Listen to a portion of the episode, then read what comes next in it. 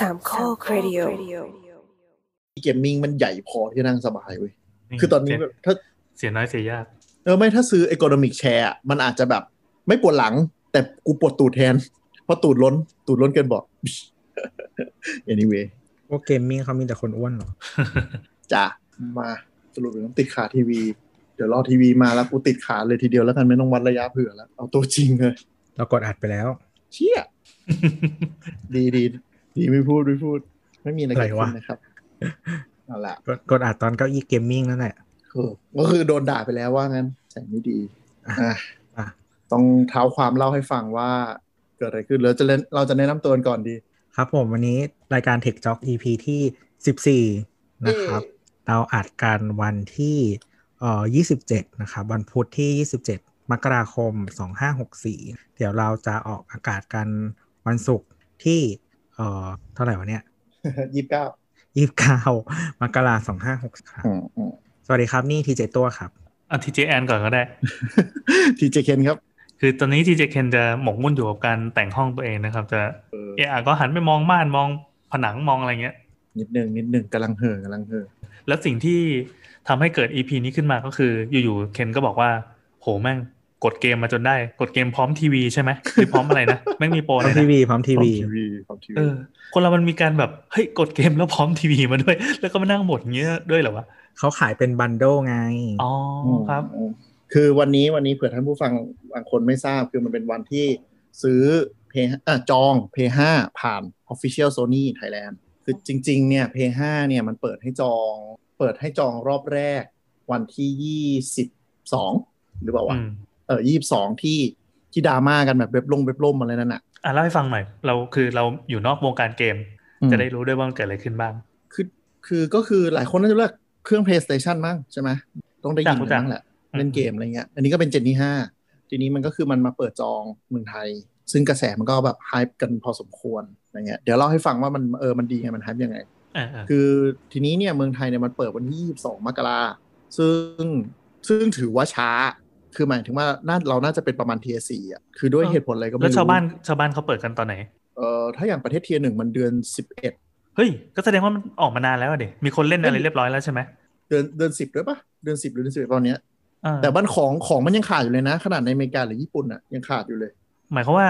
เอ่อของมันออกมาจนมีคนหิ้วมาเรียบร้อยแล้ว ชาวบ้านเขาได้เล่นได้รีวิวอะไรกันผ่านไปเรียบร้อยแล้วแต่ออฟฟิเชียลใช่เพิ่งเอามาขายใช่ไหมใช่ นี่เมืองไทยนะนี่เมืองไทย อ่าอ่าอ่า ทีนี้มันมันมันดราม่าเพราะว่าแบบประเทศข้างเคียงเราอะก็แบบได้ขายตั้งแต่แบบปลายปีที่แล้วกันแล้วอะไรเงี้ยมีเมืองไทยที่แบบไม่มีอัปเดตอะไรเลย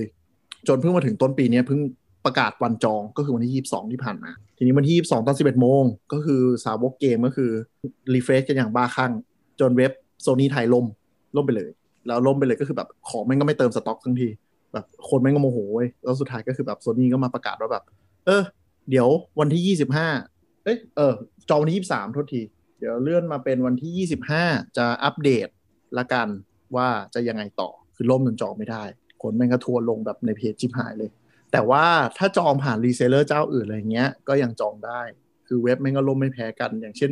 Dotlife Power Buy อะไรเงี้ยที่เปิดอะล่มแบบล่มหนักเลยเอ่อเดี๋ยวขอถามก่อนว่าอืมไอลักษณะการจองออนไลน์แบบเนี้ย รุ่นนี้อืมมันเป็นรุ่นแรกปะที่ทำกันแบบนี้คือแล้วก่อนอันนี้เขาเขาเขาซื้อขายกันยังไง ต้องหิ้วอย่างเดียวหรือว่ามันมี dealer มา มีเพย์สี่มีดีลเลอร์แล้ว แต่ว่าเพลย์หนึ่งเพลย์สองเพลย์สามอะเราก็จะคุ้นก็คือต้องไปซื้อร้านสะพานเหล็กหรือว่าร้าน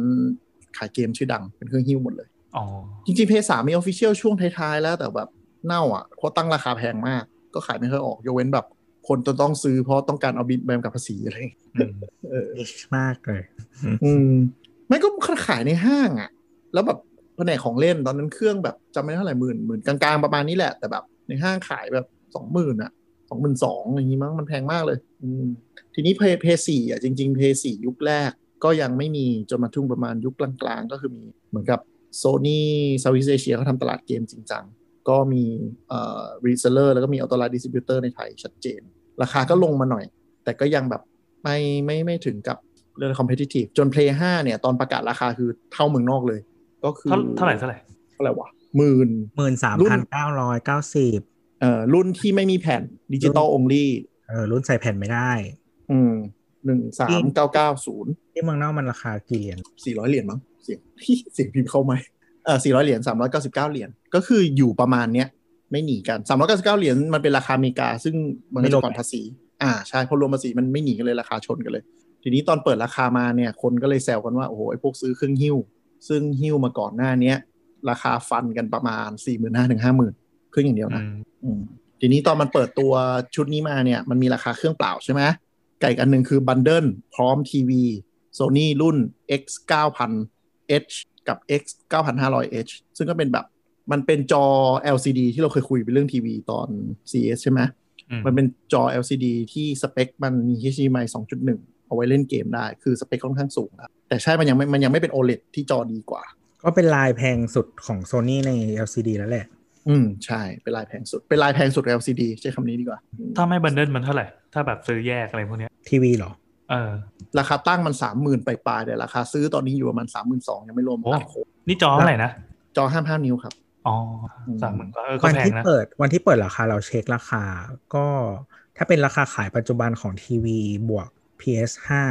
ก็คือไม่ ไม่ใช่ราคา suggest price นะ ราคาที่ขายจริง ๆ ในพวกเว็บอืม e-commerce อะไรอย่างเงี้ยอืมอืมราคาเท่ากัน ราคาเท่ากับเอาสองเครื่องนี้รวมกันเป็นราคาที่เขาขายบันเดิลเลยอ้าวใช่ ก็คือไม่ได้ลดอะ แต่ว่าแล้วแล้วมันมีคนได้กดด้วยเหรอเข็นไง เราคือคือคือทำไมเหตุผลคืออะไรคือกูอยากได้เพย์ห้าไง อ๋อ หมายความว่าถ้าเราซื้อแยกมันหายากกว่าเขาแต่จะถ้ามันกำเขาน่าจะกำหนดโควต้าไว้ใช่ไหมอืมว่าแบบแต่ละแบบอะมีกี่เครื่องกี่เครื่องอะไรเงี้ยเพราะฉะนั้น ใช่ competition มันจะน้อยกว่าถ้าเราซื้อแบบแพง คืองี้เล่าให้ฟังอืมเอากับตั้งแต่ตอนจองเลยคือ 11 โมงเนี่ย ของมันแอดเดี๋ยวสัมผัสได้ถึงแบบบรรยากาศหน้าบุรีอะแต่ละให้เล่าต่อ คือตอน 11 โมงเนี่ยมันก็เปิดให้จองเออเปิดเปิดให้จองก็คือคราวเนี้ยเว็บยอมรับว่าเว็บดีขึ้นคือไม่ล่มซึ่งซึ่งมันผ่านดราม่าไปแล้วว่าเฮ้ยมึงล่มแน่แล้วทุกคนที่ง้างเตรียมตัวจะกดเนี่ย แบบกูจะต้องเข้าไปฝ่าฟันให้ได้ประมาณคือเว็บเยอะเว็บช้อปปิ้งแบบที่ไม่มีคนซื้ออะแบบห้างตัวเอ็มอะยังล่มเลยอืม เฮ้ยไอห้างตัวเอ็มเดี๋ยวขอท้าไปหน่อยห้างตัวเอ็มก็คือเปิดเปิดเปิดวันที่22ใช่ไหมรอบแรกเว้ยอืมคือปัญหาคือมันเหมือนกับมันล่มมันล่มล่มล่มชิบหายเลยใช่ปะแต่คนที่กดประมาณมันตอนนั้นมันเปิดจอง11โมงเว้ยคนกดประมาณบ่ายโมงครึ่งแม่งยังได้ของอยู่เลยอืมทีนี้แบบอืมไอคนที่กดได้หลังๆก็เลยเสียกันว่า เอ๊ะจะโดนยกเลิกหรือเปล่า เออสต็อกมัน real timeม์เปล่าวะ หรือมันยังไงอะไรกันแน่แต่ก็กดกดกันไปก่อนอะไรอย่างเงี้ยเออเออแต่แต่บอกนะว่าห้างตัวเอ็มอะอืม ไอโฟนตั้งแต่ปีก่อนอะโปรดีมากฝรั่งก็ดูดูๆกันไว้ได้อืมอืมเออทีนี้แต่ก็เราคือแบบเดี๋ยวเดี๋ยวไหนไหนไหนพูดเรื่องเว็บล่ม คือต้องอธิบายนิดหนึ่งคือในฐานะของของฝั่งคนที่เป็น production ด้านเว็บอะอืมมันยากมากเลยนะ ที่จะสเกลเว็บเพื่อรองรับโปรเจกต์หนึ่งโปรเจกต์อะเช่นแบบเวลามีมีเซลล์ใหญ่ ๆ แล้วมีแบบ mega sale สิบเอ็ดสิบเอ็ดสิบสองสิบสองเนี่ยมันต้องสเกลขึ้นมาปัจจุบันทันด่วนเพื่อรองรับคนที่จะเข้ามา เรียกว่ามี transaction เยอะๆ ในรอบเดียว แล้วเสร็จแล้วก็ปรับให้แบบคลื่นลมสงบเหมือนเดิม มันจะต้องไปอ่าเหมือนไปไปไปจูนอะเรียกง่าย ๆว่าจูนแล้วกันทรัพยากรต่างๆของเครื่องเซิร์ฟเวอร์ให้รองรับได้ ซึ่งมันก็จะมีเหตุการณ์แบบเนี้ยอยู่บ่อยๆ ไม่ว่าจะผ่านมานานขนาดไหนก็ตาม สังเกตแล้วพวกเกี่ยวกับการศึกษาพวกประกาศผลเข้ามหาลัยอะไรต่างๆ หรือว่าเวลาพวกงานเซลล์ต่างๆ จะเห็นว่าเว็บล่มกันบ่อย อันนี้ก็จะมีวิธีการแก้ปัญหาต่างๆนะอะตัวมามีค่าใช้จ่ายด้วยหมายถึงว่า การที่คือเราอยากทำ ทำเขาเรียกว่าอะไร traffic เยอะแค่ช่วงเวลาอันสั้นอะอืมอืมมันไม่ได้กระจายทั้งปีหรือทั้งอีเวนต์ทั้งเดือนหรืออะไรค่าใช้จ่ายมันก็น่าจะควบคุมยากอืมซึ่งจริงๆในทางเทคนิคมันทำได้ แต่ว่าก็ก็ต้องมีคนมานั่งมอนิเตอร์หน่อยว่าเอ้ยตอนนี้กราฟมันไปถึงไหนแล้วมันเครื่องมันรองรับไหวหรือเปล่าอะไรเงี้ยเออในเชิง production มันทำได้ แต่ว่าก็ต้องบางบางต้องเจ้าใช้ตังค์เขาเอาเอาหน้ามาคั่นไงเอออ่าใช่ใช่ ซึ่งซึ่งอันนั้นเป็นวิธีทางออกที่ดีก็อย่าง EP ก่อนหน้านี้ที่บอกว่ามีการจองเครื่อง S21 ของซัมซุงอันนั้นนะก็บอกว่ามีหน้าที่ใช้รอคิวก่อนเอ้ยอันนี้ก็ดูเป็น solution วิธีการแก้ปัญหาที่ดีใช่อันนี้เข้าไปใช่ถึงหน้าที่ไม่ต้องโหลด เยอะต้องดึงอืมข้อมูลต้องอะไรเยอะ ก็ run คิวซะหมดเรื่อง คือหน้าใช่หน้า transaction จริงอะก็สเกลให้มันรองรับประมาณหนึ่งแล้วก็เอาอีก อีกหน้าหนึ่งที่มาจากอีกเซิร์ฟเวอร์หนึ่งอะไรก็ตามคั่นไว้ก่อนอืมซึ่งตัวเนี้ยมันจะสเกลต่างกันได้ แล้วก็คนก็จะมากองตัวนี้ก่อนนะอืมอืมคือคืออธิบายให้ท่านผู้ฟังนิดหนึ่งว่าอ่าวิธีการที่คุณเข้าเว็บจองพวกเนี้ยคือเซิร์ฟเวอร์มันไม่ได้มองเป็นหนึ่งคน คือเวลาคุณ refresh หนึ่งรอบ มันก็จะ request ข้อมูลจากเซิร์ฟเวอร์หนึ่งรอบ ซึ่งถ้าใครเคยกดตั๋วคอนเสิร์ตหรือกดไอ้พวกเนี้ยทั้งหลายอะเออเออเออคุณไม่สามารถเปิดหน้าทิ้งไว้ได้อยู่แล้ว คุณต้องอัด refresh รัวๆ จน อีปุ่มมันเริ่มเปลี่ยนให้กดได้ whatever ถูกไหมแล้วคุณก็ไม่เปิดหนึ่ง tab คุณอาจจะเปิดประมาณ5 tab นั่นก็หมายถึงว่ากันเหนียวนะเออเซิร์ฟเวอร์ก็จะมองว่าคุณ refresh หนึ่งรอบห้าแท็บเนี่ย มันก็คือมีการเรียก5ครั้งอืมแล้วนึกสภาพแต่ละคนบางคนบางคนยิ่งเฉพาะ e p s 5เนี่ยมันคือพวกเนิร์ดเกมถูกปะโปรแกรมเมอร์ก็เยอะเออบางคนมันก็เขียนสคริปต์เพื่อยิงพวกเนี้ยสองสามร้อย tab โดยเฉพาะ เย็นเออ ก็คือเท่ากับว่ามีมนุษย์ปลอมๆอีกสองสามร้อยตัว มาเหมือนกับตะโกนบอกว่า refresh refresh refresh เอาปุ่มจองมาเอาปุ่มจองมา ถ้าเทียบอย่างเงี้ก็คงเหมือนตอนเนี้ยธนาคารเขาเปิดให้เข้าตอนสิบเอ็ดโมงไอ้ยตอนอะสักอะสมมติสิบเอ็ดโมงแล้วกัน ทุกคนจะต้องแห่ไปเพื่อจะไปซื้ออีหุ้นหาเนี้ยก็จะมีรอคิวกันเต็มไปหมด แล้วก็มีคนที่อยู่ๆก็มีคาถาแยกเงาพันร่างอะโผล่มาแม่งสองร้อยตัวใช่มากันก่อนที่จะถึงคิวเราอืมคือคือมันมันยากนิดนึงคืออย่างอย่างถ้าไปเข้าคิวแบบออฟไลน์อะมันเป็นคน คืออ่าคือสมมติต่อต่อให้โคลนนิ่งกันแยกเงาพันร่างมันก็ได้เนี่ย มันยังจัดคิวจัดอะไรได้ถูกปะอืมแต่เขาเรียกว่าอะไรอะการ refresh เน็ตเนี่ยมันไม่ได้มองคิวตามลำดับ มันมองคิวการเรียกแพ็กเกจคือทุกครั้งที่กด refresh ปุ๊บมันก็จะส่งคำสั่งเรียกเข้าไปอยู่ที่เซิร์ฟเวอร์จะแบบยิงให้ใครออกมา เพราะฉะนั้นใครที่ refresh เร็วอะมันได้เปรียบจริงเออมันจะมีปล่อยเป็นห้วงๆแล้วก็จะมีการจองเขามันจองเป็น session ปะๆอ่าใช่อย่างอย่างของของเพลย์ห้าเนี่ย มันก็คือคุณต้องกดลงตะกร้า แล้วคุณก็รีบกดเช็คเอาท์ คุณถึงจะเหมือนกับเอ่อจองได้อืมแล้วมันก็จะล็อกอยู่ประมาณ10นาที แต่แต่เข้าเรื่องเลยแล้วกันว่าประเด็นที่มันดราม่ารอบเนี้ยคือหน้าที่มันเป็น product อะที่มันจะมีปุ่ม add to cart นึกออกไหมฮะ เหมือนเราเข้าเว็บช้อปปิ้งอะมันมัน grey อะมัน grey ไปว่ายังกดไม่ได้เว้ยเออเออ ก็คือ refresh ยังไงก็กดไม่ได้ แบบกดไม่ได้เลยเพราะแต่อะไรปรากฏว่าไม่รู้คนเขียนโค้ดเว็บมันทำอะไรของมันก็ไม่รู้ อ่า ถ้าถ้าเดาก็คืออ่าถ้าตามหลักการที่ถูกต้องก็คือ มันเผาเพราะตอนนี้คิวยังไม่ว่างอะไรอย่างเงี้ยป่ะวันนี้ป่ะคิดว่าไม่ เพราะอะไรรู้ป่ะเพราะเพราะอะไรถ้าคุณกดไปดูเอ่อ product ที่คุณดูล่าสุด มันเพิ่มลงตะกร้าจากตรงนั้นได้อ๋อเออ แสดงว่าไอ้ปุ่มเฮียเนี่ยเขาไม่ได้แก้หรืออะไรสักอย่างเว้ยแล้วไม่ได้ตอนนั้นโหลดไม่โหลต่ดอมันคงดีไหมเออ คือโหลดมันคงเยอะมากจนอีคนทำเว็บอะไม่สามารถเข้าไปแก้โค้ดตัวเองเพื่อเปิดเว็บเปิดให้จะกดจองได้ อ่านึกออกไหมอ่าอ่า ทีนี้คนรู้เคล็ดก็คือ เฮ้ย คืออย่างผมมาเร็ว ผมไปดันไปสังเกตเห็นก่อน ก็กด PS4 อ่ารุ่นมีแผ่นเข้าตะกร้าปุ๊บอ่าคุณก็รีเออจริง ๆ มันมันโทษทีมันนิดนึงมันต้องมีก่อนนั้นคือ คุณต้องไปสมัคร account ก่อนในเว็บนี้ก่อน เพราะ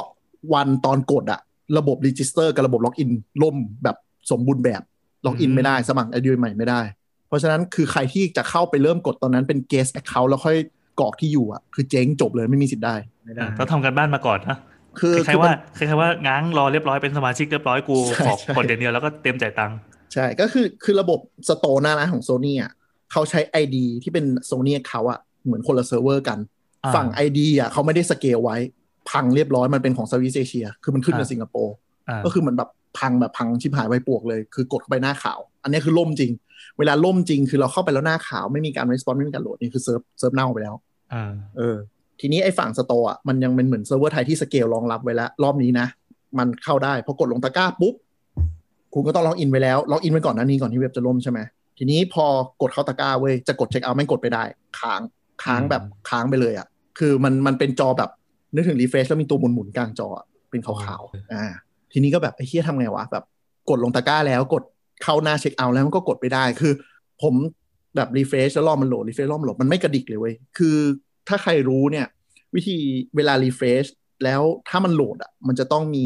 loading หรืออะไรอยู่ข้างเป็นเท็กซ์อยู่ข้างล่างตรง Chrome waiting for อะไรอย่างเงี้ย มันจะต้องมีการขยับ อันนั้นคือกำลังโหลด แต่อันเนี้ยมันคือ waiting for server แล้วนิ่งไปเลยคือแสดงว่าเซิร์ฟเวอร์ไม่ตอบรับ request เรา ก็ก็ refresh รัวๆอัดไปเรื่อยจนแบบอันนี้จะเนิร์ดหน่อยนะครับ มันเป็นเรื่องการแบบเออระบายระบายความอัดอั้นอะปล่อยปล่อยปล่อยเคนพูดต่อ พอ refresh รัวๆไปเว้ย แม่งไม่ติดสักทีมันผิดปกติแล้ว เพราะว่าเราอัดเข้าไปแบบเยอะมากคือผมเปิดไว้ห้าหก tab อะทุกอันอ่ามัมันขึ้นเหมือนกันโดยที่ไม่สามารถ request ได้เลยแม่งแบบมีผิดปกติ ขนาดคนเดียวยังคูณห้าเออ จริง ๆก็คืออะมันขึ้นมาแล้วเว้ยแต่ว่าไอตัวเหมือนตัวหมุนน่ะมันเป็นเหมือนกับตัวฉากไว้เฉยอ่าจริงๆ มันก็ขึ้นขึ้นมาแต่ว่าเว็บโหลดไม่เสร็จมันก็พิการพิการๆใช่ สุดท้ายก็เลยคือ refresh รัวๆ แล้วรีบคลิกเมาส์รัวตรงปุ่มเช็คเอาท์ก่อนที่ไอหน้าขาวๆมันขึ้นมากูขเพื่ออจะผ่านได้ด้านนี้ไป เออจะได้ผ่านหน้านี้ไปเลยเว้ยแล้วมันผ่านได้เว้ยอ้าวอ่าเข้าไปหน้าจ่ายตังค์ซึ่งระบบจ่ายตังค์อะเป็นของ Shopify คือท่านท่านผู้ฟังคนไหนไม่รู้ Shopify ก็คืออารมณ์เขาไม่พังอยู่แล้วเออ Shopify มันคือระบบที่จัดการเรื่อง e-commerce อะพวก inventory พวกเหมือนจ่าเทพช็อปอะครับ อ่านั่นแหละนั่นแหละอ่าใช่มันคือระบบของของเทพช็อปแต่มันเป็นของของ global นะ Shopify หลายเว็บจากแคนาดาครับอ่าถ้าใครซื้อพวกของตามเว็บ e-commerce เมืองนอกที่ไม่ใช่ Amazon อะไรเงี้ย อย่างเช่นแบบร้านขายเคส ร้านขายอ c เซสซอรี่ที่เขาเป็นเว็บของเขาเองอะเวลากดเข้าไปปุ๊บ นั่นแหละจะเป็น Shopify คือแบบใช้กันเยอะมากอืมอืมเออทีนี้พอเข้าไปถึงหน้า Shopify เว้ยคือแบบไอ้ยรู้มันไม่ล่มแน่นอนกูรอดแล้ว ก็เลยแบบรัวรัวแบบใส่ที่อยู่เลยเรียบร้อย คือถ้าใคร Shopify รู้ว่ามันจะมันจะมีถ้าเคยซื้อของ Shopify มันจะแบบกรอกที่อยู่กรอกทุกอย่างให้หมดละอืมไปที่หน้าจ่ายเงินเว้ยแม่งค้างหน้าจ่ายเงิน เพราะว่าหน้าจ่ายเงินมันต้องไปดึงว่าอีร้านเนี้ยมันเชื่อมกับระบบจ่ายเงินอะไร แล้วมันค้างตรงนั้นมันดึงไม่มาอืมจริงๆ ถ้าเป็น PayPal อะก็คือกดแล้วไปได้เลย ใช่ แต่อันนี้มันไม่ยอมดึงเลย เพราะว่า list มันยังไม่ยอมขึ้นสักที ก็ใช้สูตรเดิม refresh แล้วรัวปุ่มเว้ยแม่งก็ยังไม่ขึ้นมา จนจนมันเหมือนมันตัดรอบอะมันใช้ inventory ปุ๊บหมด มันก็เด้งเรากลับมาหน้า store ใหม่ก็แบบไอ้เหี้ยเซ็งอ๋อแล้วตอนนั้นมันน่าตอนนั้นน่าเซ็จะงติดขั้นตอนที่ว่าของมันก็ถูกตัดออกเรื่อยๆๆแล้วเราก็ยังติดอยู่ครั้งหน้าที่ใช่ที่มันไม่กล้าบอกว่าอ่า คุณได้รับของชิ้นนี้แล้ว เพราะว่าของมันถูกหั่นลงไปเรื่อยๆเรื่อยๆใช่ไหมมันไปเช็ค request แล้วมันส่งกลับมาไม่ได้มันก็เลยไม่ปล่อยปะเออถูกเออคือคือท่านผู้ฟังนึกสภาพมันเหมือนอาจจะเหมือนแบบเหมือนเหมือนเหมือนเหมือนลงเจโปรยทานอะเออคือ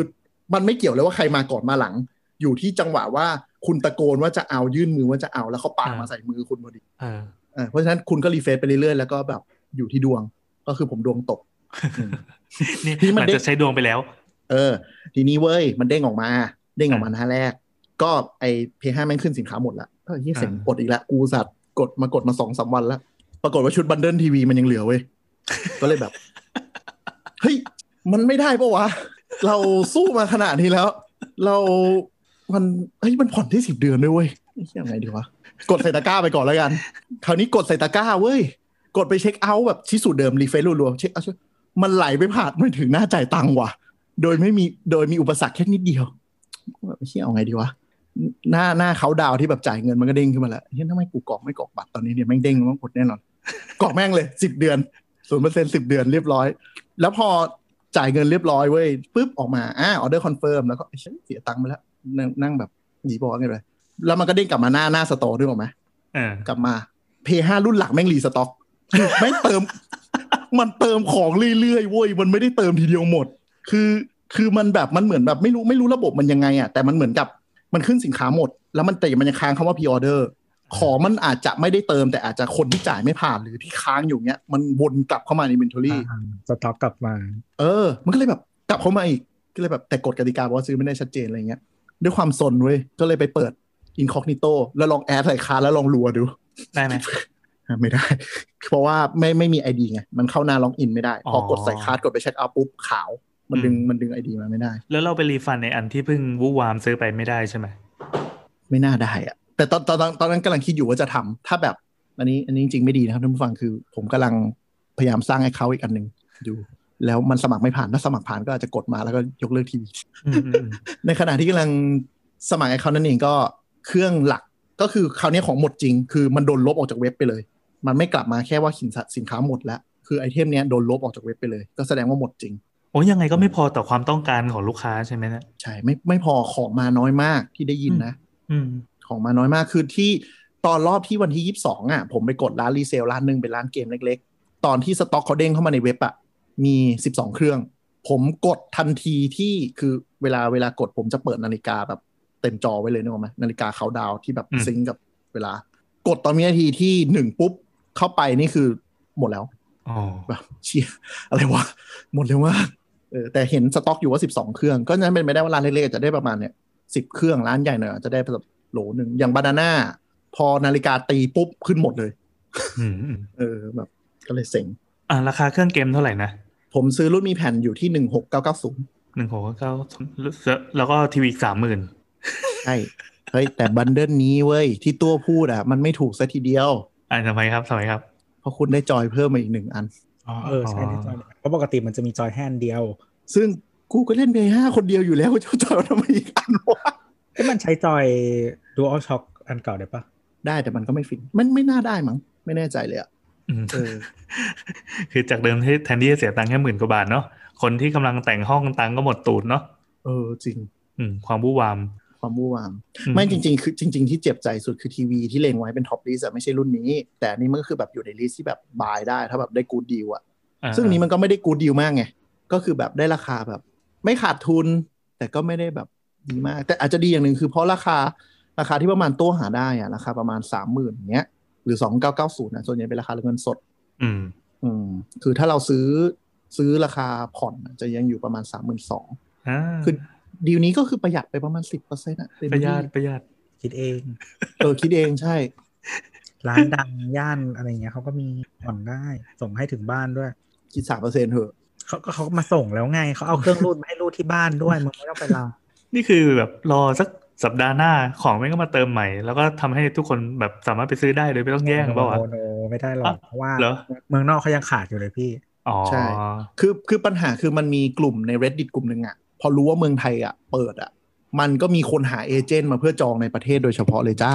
เพื่อจะหิ้วไปเหรอ ใช่ เฮ้ยแม่งความต้องการขนาดนี้เลยเหรอนี่ขนาดประเทศเรามันเป็นประเทศแบบโคตรไทยแล้วนะ เออโหของยังขาดทั่วโลก มีคนเขียนบอทเพื่อเช็คสต็อกด้วยว่าเพลงห้าเติมร้านไหนอะไรเฉพาะ โอ้โหเออมันมีคนเอามาทำแบบอย่างเช่นแบบ คือบางประเทศเขาขาย Xbox ด้วยเนาะแบบที่อเมริกาเลยเดี๋ยวจะต้องมีเดี๋ยวเดี๋ยวจะมีคนมาปล้น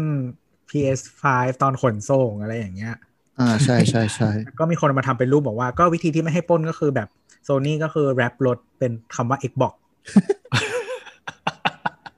จะไม่มีใครสนใจ เออวะเอออะอันนี้เรื่องดราม่าจบยัง จบแล้วก็ได้วะอะเราจะได้กระโดดเข้ามาไหนๆมีพาดพิงถึงยี่ห้ออื่นด้วย เออคือในฐานะที่เราเป็นเป็นคนที่อยู่นอกวงการเกมเลย คือไม่ได้เล่นเกมเลยเนี่ย คือคือ อีพีนี้มันอาจจะดูแบบเหมือนเหมือนหนึ่งศูนย์หนึ่งไปหน่อยนะครับ คุณผู้ฟัง แต่เราอยากจรู้ริงๆจนะริงถ้าว่าถ้าถ้าท่านอะผู้ฟังสงสารก็โดเนทมาได้นะครับ เริ่มหน้ามืดแล้วกูเอาต่อต่อต่อต่อนี่พูดจริงเนี่ยไม่ได้พูดเล่น ไม่ได้พูดเล่นกึ่งยิงกึ่งผ่านตอนนี้ แต่ EP ที่แล้วมึงบอกว่าซื้อ S21 Ultra 21บาทเลยนะเห็นมันจะขายเนี่ยนั่นแหละดิขายเอาเงินมาหมุนแล้วเนี่ยหน้ามือใช่ไหมอ่าอย่างนี้ คือ เมื่อกี้บอกว่ามี Xbox ด้วยใช่ไหมก็อันนั้นเป็นของ Microsoft แล้วคำถามก็คือทำไมไม่ไปเล่นในคอมกัน ต้องมาเล่นไอ้เครื่องเกมคอนโซลมันมันคอมมันสเปคมันไปไกลมากแล้วไม่ใช่เหรอหรือว่าไอ้พวกนี้ยังดีกว่าเยอะอยู่ไม่มันไม่ได้ดีกว่า แต่ปัญหาคือด้วยเงินเท่ากัน สมมุติกูมีเงิน budget อยู่ประมาณสองหมื่นอะอะคอนโซลพวกเนี้ยประสิทธิภาพดีกว่าคอมไปไกลเลยอืมนึกออกไหมเพราะมันคือคล้ายๆว่ามัน customize พวกฮาร์ดแวร์อะไรมาเฉพาะทางเพื่อการเล่นเกมโดยเฉพาะใช่ไหมด้วยส่วนหนึ่งแต่ส่วนหนึ่จริงๆ จริง ๆ คือพวกนี้มันขายขาดขายเครื่องขาดทุนอยู่ ใช่อ๋อคือหมายถึงว่าเครื่องเพราะว่าเขาจะไปเอากำไรกับค่าเกม ถูกต้องนะครับในส่วนที่หนึ่งนะแล้วคือจริง ๆ เกมอะบนคอนโซลอะมันไม่ได้แพงกว่าเกมคอมนะมันพอกันเอ่ออันนั้นถ้าถ้าเป็นตลาดตะวันตกอะใช่ ดีมินิเกมคอนโซลบางถูกกว่า แต่ตลาดไทยเนี่ยมันมันจะโชคดีคือสต e มอะสต e มคือแพลตเป็นแพลตฟอร์มซื้อเกมดิจิตอลของใหญ่ที่สุดของโลกอะนะครับ ของเอ่อ Valve ที่ทำ Half Life เนี่ยหรือ Counter Strike เลยเนี่ยเออคือเหมือนกับ Steam เนี่ยเขามีนโยบายประมาณว่าแบบ จะปรับค่าเกมให้ตรงกับค่าของชีพ คือคือถ้าไม่ยังไงใช่คือหมายถึงว่าอย่างบางเกมเงี้ย บางประเทศขายอยู่ 700 บาท ก็คือประมาณ 20 เหรียญอืมเมืองไทยจะขายแบบบางที300กว่าบาท 500 บาทอ๋อเหรอเออดีว่ะใช่แล้วแต่ policy ของแบบ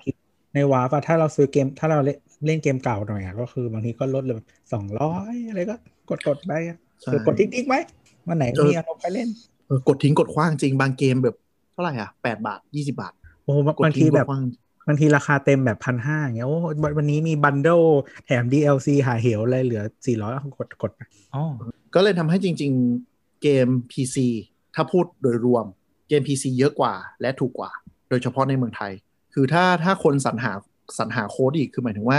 Steam นี้เป็นเหมือนเป็นเหมือนห้างใหญ่ แต่อืมถ้าเราแบบ ไปหาร้านที่แบบเขาเอาโค้ดมาจำหน่าย แล้วเราไปไปไป redeem ใน Steam อะนึกถึงเหมือนเหมือนเราซื้อพวก gift card หรืออะไรอย่างนั้น ก็ถูกกว่านึกออกไหมคืออย่างบางคนซื้อแอปแทนที่จะตัดบัตรเครดิตผ่านแอป ผ่านพวก Play Store App Store โดยตรงก็ไปซื้อเหมือน gift card ที่เขามาขายลดอะแล้วซื้ออย่างเงี้ยก็ถูกกว่าถูกลงไปอีก อืมแต่ทีเนี้ยคอนคอนโซลเนี่ยคนยังเล่นกันเพราะว่ามันมีสิ่งที่เรียกว่าเกม Exclusive เกม Exclusive ก็คือเกมที่ไม่ลงให้เครื่องไหน นอกจากเครื่องที่กำหนด อืมมันก็จะเป็นมันจะการดีลกันระหว่างผู้พัฒนาเกมกับอ่าค่ายที่ใช้ทำเครื่องขึ้นมาใช่ถูกต้องอ่าหรืออย่างหรืของ Microsoft อะเขาก็มีค่ายของตัวเองค่อนข้างเยอะ คือคือโซ n y ก็มีค่ายของตัวเองเยอะ หรือเป็นค่ายที่เป็นพันธมิตรกันเหนียวแน่น หรือค่ายที่ออกทุนทำเกมนี้อะไรอย่างเงี้ยเขาก็จะอืมไม่ลงเครื่องอื่น แต่หลังๆอะมันเหมือนกับ ถ้าเป็น Exclusive ยาวเลยอะ ไม่ค่อยเห็นแล้ว เพราะว่าทุนทำเกมมันสูงเพ ราะฉะนั้นมันจะมีสิ่งเรียกว่า time exclusive ก็คือลง Play 5ก่อน1ปี ลง Play 5ก่อน2ปี แล้วหลังจากนั้น หลังจากนั้นก็วิ่งไปลงแพลตฟอร์มอื่นเอ่อเกมที่ลง Play 5เนี่ยมันไปลง Xbox ได้ด้วยไหมได้ส่วนใหญ่ได้ลงได้ ส่วนใหญ่เขาจะลงสองเครื่องเลยแหละ ถ้าพูดตรงๆ คือออถ้าสะถ้าสายพัฒนาคอนโซลมานะ ก็จะลง Play 5กับ Xbox แต่บางเกมมันก็แบบไม่ลงแบบสมมติแบบสไปเดอร์แมนอ่าอ๋อ Spider-Man มันของโซนี่เอง ถูกต้องนะครับ อ้าว แล้วแสดงว่า จริง ๆ แล้วในทางเทคนิคก็คือฮาร์ดแวร์ของทั้งเครื่องทั้งสองเครื่องมันสามารถปรับให้เกมหนึ่งเนี่ยมาเล่นข้ามกันได้ใช่ไหมปัจจุบันใช่ครับ ปัจจุบันคือเหมือนตัวชิปตัวเดียวกันครับถูกต้อง ปัจจุบันคือแทบจะเขียนเกมหนึ่งครั้งแล้วเล่นได้สองเครื่องเกือบจะ perfect เลยไม่ไม่ใช่ไม่ไม่ใช่ชิปตัวเดียวกันหรอกมันเป็นผู้ผลิตเดียวกัน สถาปัตยกรรมเดียวเดียวกัน เออ ก็คือเป็นอืม AMD X86 เนี่ยอ๋อนี่ใช้ใช้ AMD ใช่ แล้วก็เป็นการ์ดจอก็เป็น GPU ก็เป็น Radeon ซึ่งเอาจริงมันก็คือคอมใช่ใช่เป็นคอมเครื่องนึงเนาะแต่ว่าทีเนี้ยความพิเศษของคอนโซลอะอีกอย่างหนึ่งก็คือว่าตัวเกมอะเขาอะคือเขารู้อยู่แล้วใช่ไหมว่าฮาร์ดแวร์อันเนี้ยจะขายไปอย่างน้อยแบบ 5 ปีเลยอ่าเกมอะมันเขียนมาเพื่อให้ใช้แค่ฮาร์ดแวร์ตัวนี้เท่านั้น อ๋อ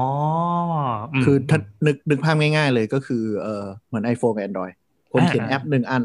รู้ว่า iPhone มันมีอยู่รุ่นอยู่แค่เนี้ยอืมล็อกโค้ดมาง่ายกว่า เพราะฉะนั้นคือถ้าคุณเขียนตามแปลนที่เหมาะสม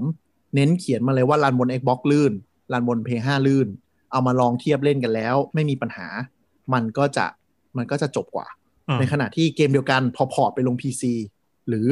เออเป็น port ไปลง PC ปุ๊บเนี่ย bug เยอะชิบหายเลยหรือบางทีกราฟิกมีปัญหา กินทรัพยากรมากกว่าปกติ เพราะมันไม่ได้ optimize มาเออเออคือปัญหาของการเขียนซอฟต์แวร์เนี่ยเรื่อง compatibility อะเอ่อถ้าเขียนให้กับฮาร์ดแวร์ตัวที่เรารู้อยู่แล้วว่าไอ้ตัวเนี้ยถ้า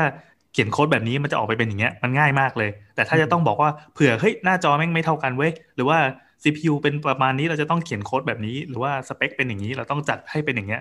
if if มันเยอะมากอะแบบเคสหนึ่งเคสสองเคสสามมันเยอะมาก มันจะทำให้เกิดใช่บั๊กขึ้น แต่ถ้าเกิดว่าเขียนบอกว่าเฮ้ย PS5 เว้ยสเปคเป็นอย่างนี้เป๊ะไปต่อเลย ดังนั้นแอปใน iPhone มันก็เลยนิ่งเสถียรเนี่ยที่เขาว่ากัน หรืออย่างหรืออย่าง Android ที่มีช่วงที่เขาพยายามแก้ด้วยการทำเหมือนแบบเป็น virtual machine ขึ้นมาบน OS อีกทีหนึ่งอะ ก็ช้าอยู่ดีอะมันไม่มีทางเหมือนเล่นแบบ native ได้อยู่แล้ว ใช่ใช่แล้วก็อีกอันหนึ่งคือแบบสมมติว่า เดี๋ยวนี้พวก GPU ผู้ผลิตเองอะ่ะเขาก็พยายามดันพวก low level API หรืออะไรพวกนี้ที่หมายถึงว่าให้โค้ดอะ่ะมันคุยกับฮาร์ดแวร์ได้ตรงๆ ไม่ต้องผ่านอะไรไม่ต้องผ่านพวกแบบ layer ของ Windows หรืออะไรพวกเนี้ยพวก DirectX อะไรอย่างเงี้ยเออเขาก็ทำขึ้นมาใช่ไหมทีเนี้ย ถ้าจะให้ใช้งานได้เต็มที่เต็มประสิทธิภาพอะผู้ผลิตเกมอะก็คือต้องรองรับอันนี้ทุกเกม แล้วก็มีผู้ผลิตหลัก 2 เจ้าใช่ไหมก็คือ NVIDIA กับ AMD อะก็คือต้องรองรับทั้งคู่อะไรอย่างเงี้ย แต่ทีเนี้ยก็คือถ้าเขียนให้คอนโซลอะไม่ต้องไม่ต้องสนรุ่นไม่ต้องสนอะไรทั้งสิ้นมึงมีรุ่นเดียว อืม คือมีสเปคแค่ทีเดียวเต็มเต็มที่เต็มที่ก็สองรุ่น คือหมายถึงว่าอย่าง Xbox อะก็มีสองตัวตัวตัวตัวถูกกับตัวแพง P5 ถ้าถ้าสไตล์โซนี่คือถ้าถ้าเหมือน P4 นะก็คือ ตอนเนี้ยออก P5 ก่อน แล้วเดี๋ยวจะออก 3 ปีออกรุ่นโปรต่ออืมก็คือเต็มที่คุณมีอยู่แค่เนี้ย optimize แค่ 2 อัน ก็เหมือน iPhone อะมีจอเล็กจอใหญ่แล้วก็เหมือนกันอยู่แค่นี้ไอโฟนไม่น้อยเลยนะเดี๋ยวนี้แต่มันแต่มันใช้ CPU ตัวเดียวไง ใช่ CPU ตัวเดียวไง SoC อืมตัวเดียว ทุกอย่างเหมือนกันหมดต่างกันแค่ขนาดหน้าจออืมโอ้จริงๆ iPhone นะนับเป็น 2 รุ่น เพราะว่ามันก็มีตัวที่มันเป็นเอ่อเป็นบาร์ Face ID กับ Touch ID ใช่ไหมตอนเนี้ยที่ต้องดีไซน์ เออแต่แต่กลับมาตรงนี้ก็คือว่า พอมันเป็นอย่างเงี้ยคือจริง ๆอะสมัยก่อนเนี่ยเกมเนี่ยถ้าถ้าท่านผู้ฟังแบบไม่ไม่ได้ติดตามวงการเกมเนี่ยเกมสมัยก่อนเล่นบนคอมดีกว่า อยู่แล้ว เพราะเขาพัฒนาบนคอมก่อน เขาพัฒนาบนคอมก่อน คือเกมเกมพวก Triple A นะเขาพัฒนาบนคอมเป็นหลักแล้วค่อย port มาลงคอนโซลเพราะฉะนั้นเวลาเล่นคอนโซลเนี่ยภาพมันจะ drop กว่าเยอะ เพราะว่ามันเหมือนของที่ผลิตบนนู้นจำลองมาเล่นบนนี้ ก็คืออมวิธีทำให้มันรันง่าย ๆ ก็คือลดสเปคลง ทีเนี้ย ถ้าเล่าให้ฟังโซนี่คือเพตอนเพย์สามอะโซนี่มองว่าแบบไอ้ระบบที่เป็นเหมือนคอมอะกากกูคิดระบบของตัวเองขึ้นมาสุดยอดแรงเจ๋งมาก ล้ำสมัยยุคนั้น เจ๋งไม่เป็นท่าเลย คือทั้งๆที่เพย์สองเนี่ย ชนะตลาดแบบชัดเจนนะ ใครใครก็น่าจะเห็นเพย์หนึ่งเพย์สองแบบนี้ทุกบ้าน PS2 เป็นเกมคอนโซลที่ขายดีที่สุดในโลกตลอดกาลอ๋อ ยังไม่มียังไม่มีใครใครปราบได้ handheld แบบ Nintendo อะไรสู้ไม่ได้นะ คือเพย์สองนี่น่าจะแบบเป็นอะไรที่ มีเกือบทุกบ้านจริงๆอะเกินร้อยล้านเครื่องอาจจะจำไม่ได้เท่าไหร่ แล้วลากอายุนานด้วย คือตอนแรกอะเพย์สามมาจะ discontinue เพย์สองปรากฏเพย์สามสองขายก็ไม่ได้ขายต่อไปจ้า เลยต้องลากเพย์สองไปเรื่อยขายรุ่นสลิมเปลี่ยนเชลเครื่องไปเลยจ้าโหๆคือคือ Play สามเนี่ยโซนี่มองว่าแบบเกมเนี่ยต้องแรงและนวัตกรรม เลยคิดสถาปัตยกรรมในทุกอย่างขึ้นมาของตัวเองหมดเลย เอาของที่ดีที่สุดในตลาดมายัดยัดยัดทุกคนก็แบบ hype มากตอนนั้นเปิดตัวแบบเฮ้ยเกมแม่งคอนโซลเดี๋ยวนี้แม่งจะสู้ PC ได้แล้ว สุดยอดเปิดมา ตอนนั้นน่ะโซนี่ทำเขาทำร่วมกับ IBM เป็นชื่อ Cell CPU นะครับ ก็ไอ ISOCELL ถ้าใครไม่เป็นจำไอโซเซลมันกล้อง ISOCELLให้มันมันกล้องมันกล้องโทษทีชื่อเซลล์นะครับ ก็คือในแพ็กเกจหนึ่งอันอะถ้าเราจำไม่ผิดจะมีอยู่ประมาณ 7 หัว 7 คอครับอ่าที่จะมีคอใหญ่อยู่หนึ่งอัน ซึ่งถ้าย้อนไปตอนที่ PS3 ออกอะ่ะ มันไม่มีใครทำสถาปัตยกรรมแบบนี้เลยเว้ย ทั้งในโลก PC โลกโมบายโลกใดๆก็ตามไม่มีใครทำคือใหม่มาก แล้วก็ตัวคือมันเป็นสถาปัตยกรรม Power PC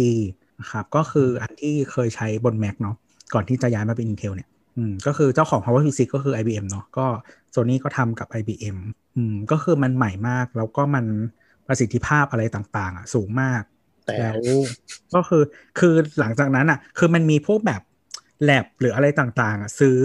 ไปแยกชิ้นเพื่อเอามาเป็น component ในเซิร์ฟเวอร์หรือเอามาทำแบบทดลองอะไรต่างๆ ที่เกี่ยวกับคอมพิวเตอร์อะเยอะมากตอนนั้นที่แล็บแล็บเดี๋ยวเราจะนึกเป็นแล็บวิจัยของมอฮาร์วาร์ดหรือสแตนฟอร์ดอะก็คือแทนที่จะลงทุนซื้อเครื่องเซิร์ฟเวอร์ซื้อ PS5 ไปแบบเอ๊ยสามเออเออโทษ PS3 ไปประมาณแบบร้อยตัวมั้งเพื่อไปรัน แล้วถูกกว่าแล้วแรงกว่าอะไรอย่างเงี้ยอืมในยุคนั้นนะ แต่คือเขาก็ต้องดีไซน์ซอฟต์แวร์ขึ้นมาเพื่อให้มัน run บน CPU ตัวนี้เนาะทีเนี้ยก็คือนั่นแหละคือข้อจำกัดของมัน เพราะว่าคนอะไม่คุ้นกับวิธีเขียนโปรแกรมให้ CPU สถาปัตยกรรมแบบนี้ เพื่อให้มันมีประสิทธิภาพที่สูง แล้วเอ่อ CPU เอ่อเกมหลาย ๆ ตัวที่มันไม่ exclusive ใช่ไหมมันอะต้องเขียนให้ทั้ง PC Windows เนี่ยเขียนให้ทาง Xbox แล้วก็เขียนให้บน PS3 มันลำบากนักพัฒนา ซึ่งซึ่งเวอร์ชันที่พอมา PS3 ที่เป็นเกม multi-platform อะพอเป็น PS3 คือห่วยห่วยลงหมด คือไม่ไม่เห็นประโยชน์ของการซื้อ PS3 เลยในเมื่อมันก็รันไม่ต่างกับ PC ราคาประมาณนี้หรือว่า Xbox 360 คือคือ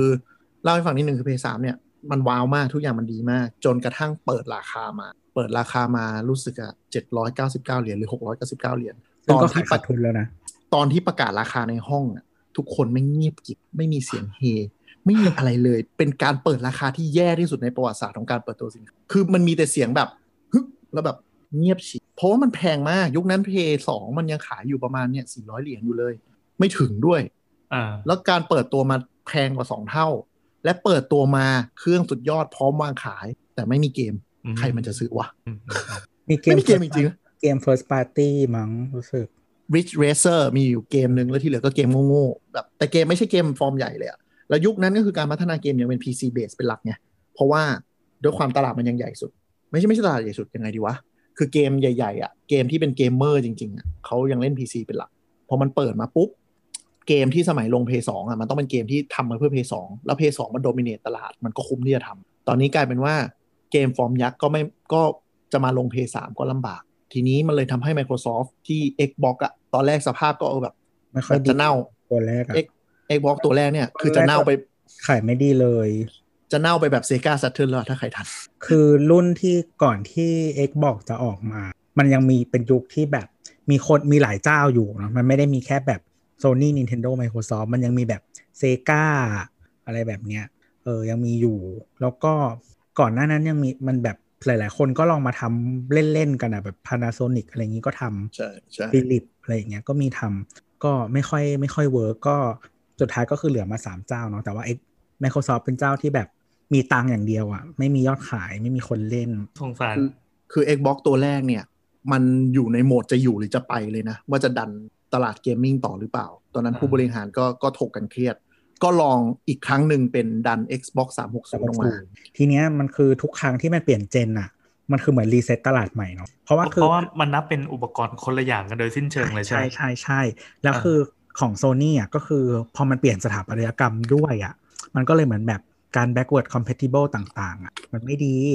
มันก็คือเหมือนแบบยิ่งทำให้ดูถูกรีเซ็ตเนี่ยหรอกปะเพราะว่าแทนที่แบบสมมติว่าถ้าเราใช้ PS2 อยู่เราจะเปลี่ยนมา PS3 แล้วเราจะแบบมีเกมเล่นเยอะๆอะไรก็คือแบบเล่นไม่ได้เลย เล่นเล่นเกม PS2 ไม่ได้เลย คือไปข้างหน้าเร็วเกินไป พอทำให้ Xbox 360 เนี่ย กลายเป็นขายดีมาก ๆ เปิดตลาดโดยเฉพาะในอเมริกาเนี่ยตีตื้นขึ้นมาจนใช่ ไม่ใช่ตีตื้นดิชนะเลยชนะอเมริกาชเจนนะ เจนนั้นคือ PS3 เนี่ยเน่าเน่าจริงอืมโอ้แต่แต่ยังไงก็คือที่ญี่ปุ่นขายไม่ได้เหมือนเดิมๆประเทศเกาะ ประเทศเกาะผู้ไม่เล่นเกมตอนตกคือก็เล่นบ้างแหละแต่แบบเครื่องตะวันตกตีไม่เข้า ตีได้ยังไงก็ตีไม่เป็เข้านตลาดนิชมากๆอะใครซื้อ Xbox ที่ญี่ปุ่นอะอ่าแต่ทีเนี้ยในอเมริกาในยุโรปเนี่ย Xbox 360 ชนะ แต่ตลาด Southeast Asia เนี่ย ก็ ไม่มีใครชนะชัดเจน ก็ยังเป็น PS3 ชนะอยู่ เพราะว่า 1 คนติดชื่อ PlayStation 2 Xbox Account อะไรหลาย ๆ อย่างใช้เมืองไทยไม่ได้เลย ยุคนั้นจริงๆไม่ต้องยุคนั้นยุคนี้แม่งใช้ไม่ได้ยังใช้ยังใช้ได้ขึ้นบ้างแต่แบบ มันยังไม่มีตัวแทนจำหน่าย ทีนี้ก็คือ Xbox Play ตอนนี้ก็ยังตลาดจำกัดอยู่ในเอเชียก็มีไม่กี่ประเทศ ญี่ปุ่นอะใช้ได้ประเทศอื่นก็ไม่แต่ถ้าแบบบ้านเราอะ Xbox จะแบบไม่ได้รับความนิยมเลย คือมันคือมันเคย 360 นี่มีเคยดันอยู่ช่วงหนึ่ง ก็มีกลุ่มหนึ่งที่หันไปเล่น 360 แล้วก็ไม่ได้ไปต่อกัน จนโซ n y เนี่ยเขาเรียกว่าแพ้ PS3 จนเกิด Xbox อะ PS4 ก็เลยตัดสินใจกลับมาใช้สถาปัตยกรรม X86 ก็คือก๊อปสิ่งที่ทำให้ Xbox 360 Success อะมาทำใน PS4 ก็คือเปิดราคาต่ำๆแล้วก็ทำ compat ง่ายๆ เข้าหานักพัฒนาเยอะๆ ให้มา port เกมเยอะๆ จ้างเขามา port เพื่อจะได้มีเกมแข่ง มันมีอ้นี้ด้วย ตอนเปิดตัว Xbox One ที่เป็น gen เดียวกันเนาะ gen มาพร้อมกับ PlayStation 4 เนี่ย Xbox ก็เคยทำสิ่งที่ผิดพลาดไว้อย่างยิ่งใหญ่ จนทำให้มันเหมือน reset อีกรอบหนึ่งเหมือนกัน เป็นมีมที่โดนล้อถึงทุกวันนี้ก็คือเขาอะบังคับให้ต่อเน็ตเกือบจะตลอดเวลา เขาอยากเช็คแผ่นปลอม อ๋อ เออ มันมีเรื่องนี้ด้วย แล้วคือเขาอะเปิดราคาก่อน เปิดมาแพง เปิดราคาก่อนก็ประมาณ 599หรืออะไรประมาณนี้มั้งอันอันนี้แสดงว่าเวลามันเปิดตัวมันจะเปิดไล่เรียกกันตลอดเลยใช่ไหมใช่ใช่อ่าเพราะสมัยก่อนถ้าย้อนกลับไปตอนเทป CS อะที่เราพูดถึงงาน E3 อะครับ เมื่อก่อนเขายังจอยกันอยู่เนาะอ๋อหมายความว่าใช้อาศัยงานเนี้ยไปเปิดบ้างหรืออะไรอย่างเงี้ยหรือในงานก็จะมีเปิดเกมหรืออะไรก็แล้ว แต่มันก็จะเป็นแต่คือมันจะไล่กันอยู่แล้ว คือมันเป็นเกมที่เหมือนกับว่า ใครจะเปิดก่อนดีวะอะไรแบบเนี้ยอ่าเพราะมันมีผลต่อการที่คนที่มาทีหลังจะปรับราคาไง เพราะคนเปิดก่อนอะถ้าปรับราคาย้อนอะมันก็น่าแหกอยู่แล้วอะใช่ใช่อืมก็คือปีนั้นอะ Microsoft พลาดทั้งเรื่องเปิดราคามาก่อน ก็เขาก็คงคิดว่าราคานี้ดีแล้วเขาก็ต่อเน็ต แล้วก็อย่างอย่างที่สามแชร์แผ่นไม่ได้ เออ คือวัฒนธรรมอเมริกาเนี่ยเสริมนิดนึงยุคนั้นนะยุคที่เน็ตยังไม่แรงมาก เกมเนี่ยเขาจะซื้อมาเล่น แล้วรีบเอาเกมอะไปเทิร์นที่ร้าน คือเอาร้านไปเรียกเรียกเรียกอะไร เช่าต่ออะประมัมาณนมีนั้นร้านเช่าแผ่นแล้วก็ร้านอืมคล้ายๆเหมือนบ้านเราเช่าวิดีโออะไรแบบเนี้ยอืมแล้วก็เป็นร้านคือคืออย่างนี้วัฒนธรรมมันอาจจะไม่เหมือนบ้านเราที่มันมีแผ่นปลอมหรืออะไรแบบนี้ให้เล่นนะใช่พูดตรงๆก็คือแต่ว่าที่นู่นน่ะ ก็คือเขาก็ใช้แผ่นจริงกันเกือบหมดนั่นแหละ มันก็เลยมีการแบบเช่าเปลี่ยนมือหรืออะไรแบบเนี้ย มีแบบมีร้านสำหรับเทรดแผ่นโดยเฉพาะพวกแบบเกมสต็อปหรืออะไรต่าง ๆ อะ ที่เดี๋ยวนี้น่าจะเจ๊งกันหมดเอออะไรพวกเนี้ยเพราะฉะนั้นมันเป็นวัฒนธรรมนี้ แล้วทีเนี้ยมันพยายามล็อกแบบสมมติเคยเล่นกับเครื่องนี้ ID นี้แล้วไม่ให้เอาไปเล่นต่อเลย คือก็เลยท้าความนิดนึงว่าเอ๊ะท่านผู้ฟังงงว่ามันยุคแรกแผ่นคือเพลย์สามยุคเพลย์สามเนี่ย เปิดตัวมา 14 ปีที่แล้ว ก็คือช่วงนั้นก็คือยุคที่ยังเล่นเกมแผ่นกันเป็นหลัก อินเทอร์เน็ตยังยังไม่ได้แบบเฟื่องฟูขนาดนี้ก็คืพันเจ็ดอะไรอย่างงี้ใช่ไหมอ่า2006 2007ใช่อ่าครับก็คือตลาดตลาดร้าน trade เกมเนี่ยมันเหมือนร้านเช่าวิดีโอคือคือคึกคักมากอ่าวัฒนธรรมอเมริกาก็คือ ใครเล่นจบหรือว่าเบื่อแล้วก็ไป trade เอาเกมอื่นมาเล่นอืมปัญหาคือ Xbox 3เอ่อ Xbox C เอ่อ Xbox X เนี่ย One X เนี่ย เปิดตัวมาว่าแผ่นอะมึงซื้อคือซื้อขาดผูก account เว้ยส่งต่อให้ไม่ได้ ขายต่อไม่ได้ คือเป็นเป็นการเหมือนกับซื้อซอฟต์แวร์อะไม่ให้ไม่ให้ส่งต่อไปเลยอืมก็เลยโดนโดนทัวร์ชาวเน็ตลง ทั้ง3ประเด็นเนี้ย ก็เลยหนักโดนล้อเป็นมีมเยอะมาก แล้วเพลย์เพลย์สี่ก็แบบเก็บความผิดพลาดสามอันเนี้ย แล้วก็มาเปิดตัวอย่างสวย ก็คืออืมเปิดมาก็คือไม่มีข้อจำกัดทั้งสามข้อนี้ ไม่มีข้อจำกัดทั้งทั้งสองข้อนั้น และราคาถูกกว่าหนึ่งร้อยเหรียญอืมๆคือเพคือต้องย์เพย์สี่ถ้าเพย์อ่าถ้าถ้าถ้าย้อนกลับไปในช่วงนั้นนะเราจะเห็นว่าไอ้พวกระบบที่เราใช้ชีวิตอย่างทุกวันเนี้ยมันผ่านการลองผิดลองถูก ลองประสบความสำเร็จลองการผิดพลาดมาแล้วอะเหมือนกับเรื่องเรื่องระบบการ DRM หรืออะไรต่างๆ เนี่ยทุกวันเนี้ยเราจะชินอยู่กับว่าใครที่ถือแอคเคาท์อันหนึ่งอะคุณจะซื้ออะไรก็ซื้อเถอะ account นั้นอะคุณจะเป็นเป็นเหมือนเหมือนสมบัติมันอยู่ใน account นี้ อืมเดี๋ยวนี้ส่วนใหญ่จะเป็นอย่างนี้ใช่ไหมแต่ว่าถ้าเป็นสมัยก่อนอะมันจะต้องหาวิธีการล็อกกันโกง เพราะว่าเป็นยุคที่แบบ MP3 ระบาดอะไรเงี้ยชิบหายกันทั่วโลกวงการพวกอะไรที่เป็นแนวแบบลิขสิทธิ์อะลิขสิทธิ์อะมันจะต้องแบบหาวิธีป้องกันปราบปรามผมมีมีไอ้นี่ด้วยเหมือน Xbox One อะตอนแรกบังคับซื้อพร้อม Kinect อ่า จำ Kinect ได้ไหม ที่มันจะเป็นกล้องใช่ไหมครับ แล้วมันจับท่าทางของเราอะเราสามารถเล่นเกมแบบออก action ได้ไม่ต้องใช้จออย่างเดียวเอ้าอันนี้ก็ดีไม่ใช่เหรอ มันแพงกว่าไง เพราะมันบังคับซื้อพร้อมกันเฮ้ยใครมันจะไปโง่ซื้อเกม bundle กับอย่างอื่นวะคือโซนี่อะเขาขายแยกไงไอ้ PlayStation Move อะคุณไม่ต้องซื้อถ้าคุณอยากเล่นเกมแบบสมมติคุณอยากเล่นแค่แบบ racing เกมเกม RPG อย่างเงี้ยมันไม่ต้องมาแบบออกกำลังกายนึกออกปะอืมก็ไม่ต้องซื้ออันแพงไง แล้วแล้วคือส่วนหนึ่งคือไอ้ไอ้ยุคนั้นน่ะ เกมเจ้าที่จะมึงจะออกกำลังกายกับเคลื่อนไหวอะมันมีวียึดตลาดหัวหาดไปอยู่แล้ว อ๋อ ช่วงคือคนวีซื้อ Xbox มันคือคนกดจอยเว้ย มันไม่มานั่งออกกำลังโลกาคือคือมันคงมีตลาดเล็กนิดเดียวอะแต่ก็มีอยู่ แต่คือมาบังคับขายเนี่ยคือแบบกูจะเอามาทำไมวะอ๋อแต่วีมันเกิดมากเลยนะ ใช่ไม่ใช่แต่คือทีนี้เกมที่มาพร้อมกับไคเน็กช่วงแรกอะก็เป็นเกมเหมือนแบบ Family Casual อะไรอย่างเงี้ยคือเกมสำหรับครอบครัวสำหรับเด็กอะไรอย่างเงี้ยซึ่งอ่า เข้าใจว่าเขาอยากจะ tap เข้าไปในแย่งตลาด V ใช่ไหมแต่ V มันถูกกว่าไง ถูกกว่าครึ่งนึงอะถูกอืมแล้วคือคือแบคือถ้าซื้อมาแบบ V เล่นแค่นั้นอะ คือมันไม่ใช่ target ไงคุณก็ซื้อ Wii สิอะคือขยายคืเรื่อง Wii Wii นิดนึง Wii ยุคนั้นเนี่ย มันเปิดตัวมาเกมก็คือมีแค่ของ Nintendo คือเกม hardcore เนี่ยจะมีแค่ไม่กี่เกม ที่เหลือเป็น casual gameเป็นหลัก คือปกมันเป็นปกติของค่าย Nintendo เลยก็คืออมว่าเกมหลักทั้งหมดอะทำเอง อืมคือเกมคัน hardcore เนี่ยมีแค่ไม่กี่อัน เกม hardcore คือหมายถึงว่าเกมที่แบบเป็นเกมจริงๆอะนะอืมแต่ว่า casual game มันออกมาพรึบเลยใน V ซึ่งตลาดเนี่ยมันค่อนข้างชัดว่าถ้าคนมีกำลังทรัพย์หน่อย ก็จะซื้อทั้ง V และใช่ PS4 หรือ Xbox เครื่องใดเครื่องหนึ่ง ใช่ คือเขาวิจัยมาแล้วว่าแบบในตลาดอะอย่างที่อเมริกาก็คือบ้านอะมีสองเครื่องเลย ก็คือหมายถึงว่าแต่ว่า either ก็คือ PlayStation กับ Xbox อะเลือกอันใดอันหนึ่งแล้วคู่กับ Wii คือ Nintendo ยุคนั้นเนี่ย ถ้าเล่าไปก็คือ Nintendo เนี่ยชิบหายในตลาดคอนโซลหนักมาก คือรายได้เนี่ยอยู่ได้เพราะ Game Boy คือเอา Game Boy มาแล้วพยายามปั้นคอนโซล แล้วก็เหมือนกับไปไม่รอด ใครถ้าใครจำได้นะครับ Nintendo 64 มันต้องมันต้องแบบ nerd nerd ระดับหนึ่งเนี่ยอ่าเราชอบเล่นมากเลยอะเออ นั่นแหละ ก็คือแบบเป็นเครื่องเกมที่แบบ Nintendo มั่นใจแต่แป๊กแบบชิบหายมาก Nintendo ก็เลยขยะ มันมีอันที่แป๊กกว่า 64 ก็คือ GameCube จะอะไรจะบอก ปั้น 64 มา ขายได้ระดับหนึ่งแต่ก็แป๊กหนัก ก็เลยดันเกมคิวขึ้นมาแป๊กกว่าเดิม คือเกมคิวบ่ะมันเป็นยุค PS2 อืมแป๊กมาแป๊กหนักมากประมาณ PS1 เออ ซึ่งทีนี้พวกอืม N64 อะพอไปได้แต่ว่าเกมคิวบะคือแป๊กเลย ก็คือเกมคือถ้าใครนึกยุคไม่ออกอะครับ เกมคิวบะคือเป็นยุคที่เปลี่ยนมาใช้แผ่น DVD เออแต่ว่า N64 อะ ซึ่งมาพร้อม PS1 PS1 ตอนนั้นใช้แผ่น CD แล้วเนาะอืม แต่ว่า N64 ยังใช้ตลับอยู่เป็น cartridge จริงๆมันมีคนแซวไว้นะว่าเหตุที่อ่า Nintendo 64 อะไม่เกิดเพราะว่าเล่นแผ่นก๊อปไม่ได้ และการที่ PS2 success มหาศาลคือแม่งเล่นแผ่นก๊อปได้อืมบ้านเราจงๆหรือเปล่าที่อเมริกามันไม่ใช่อะไม่ global global ว่าทั่วโลกดิ global scale ใช่ ไม่คือที่ที่อเมริกามันไม่รู้คือตอนตอนเรา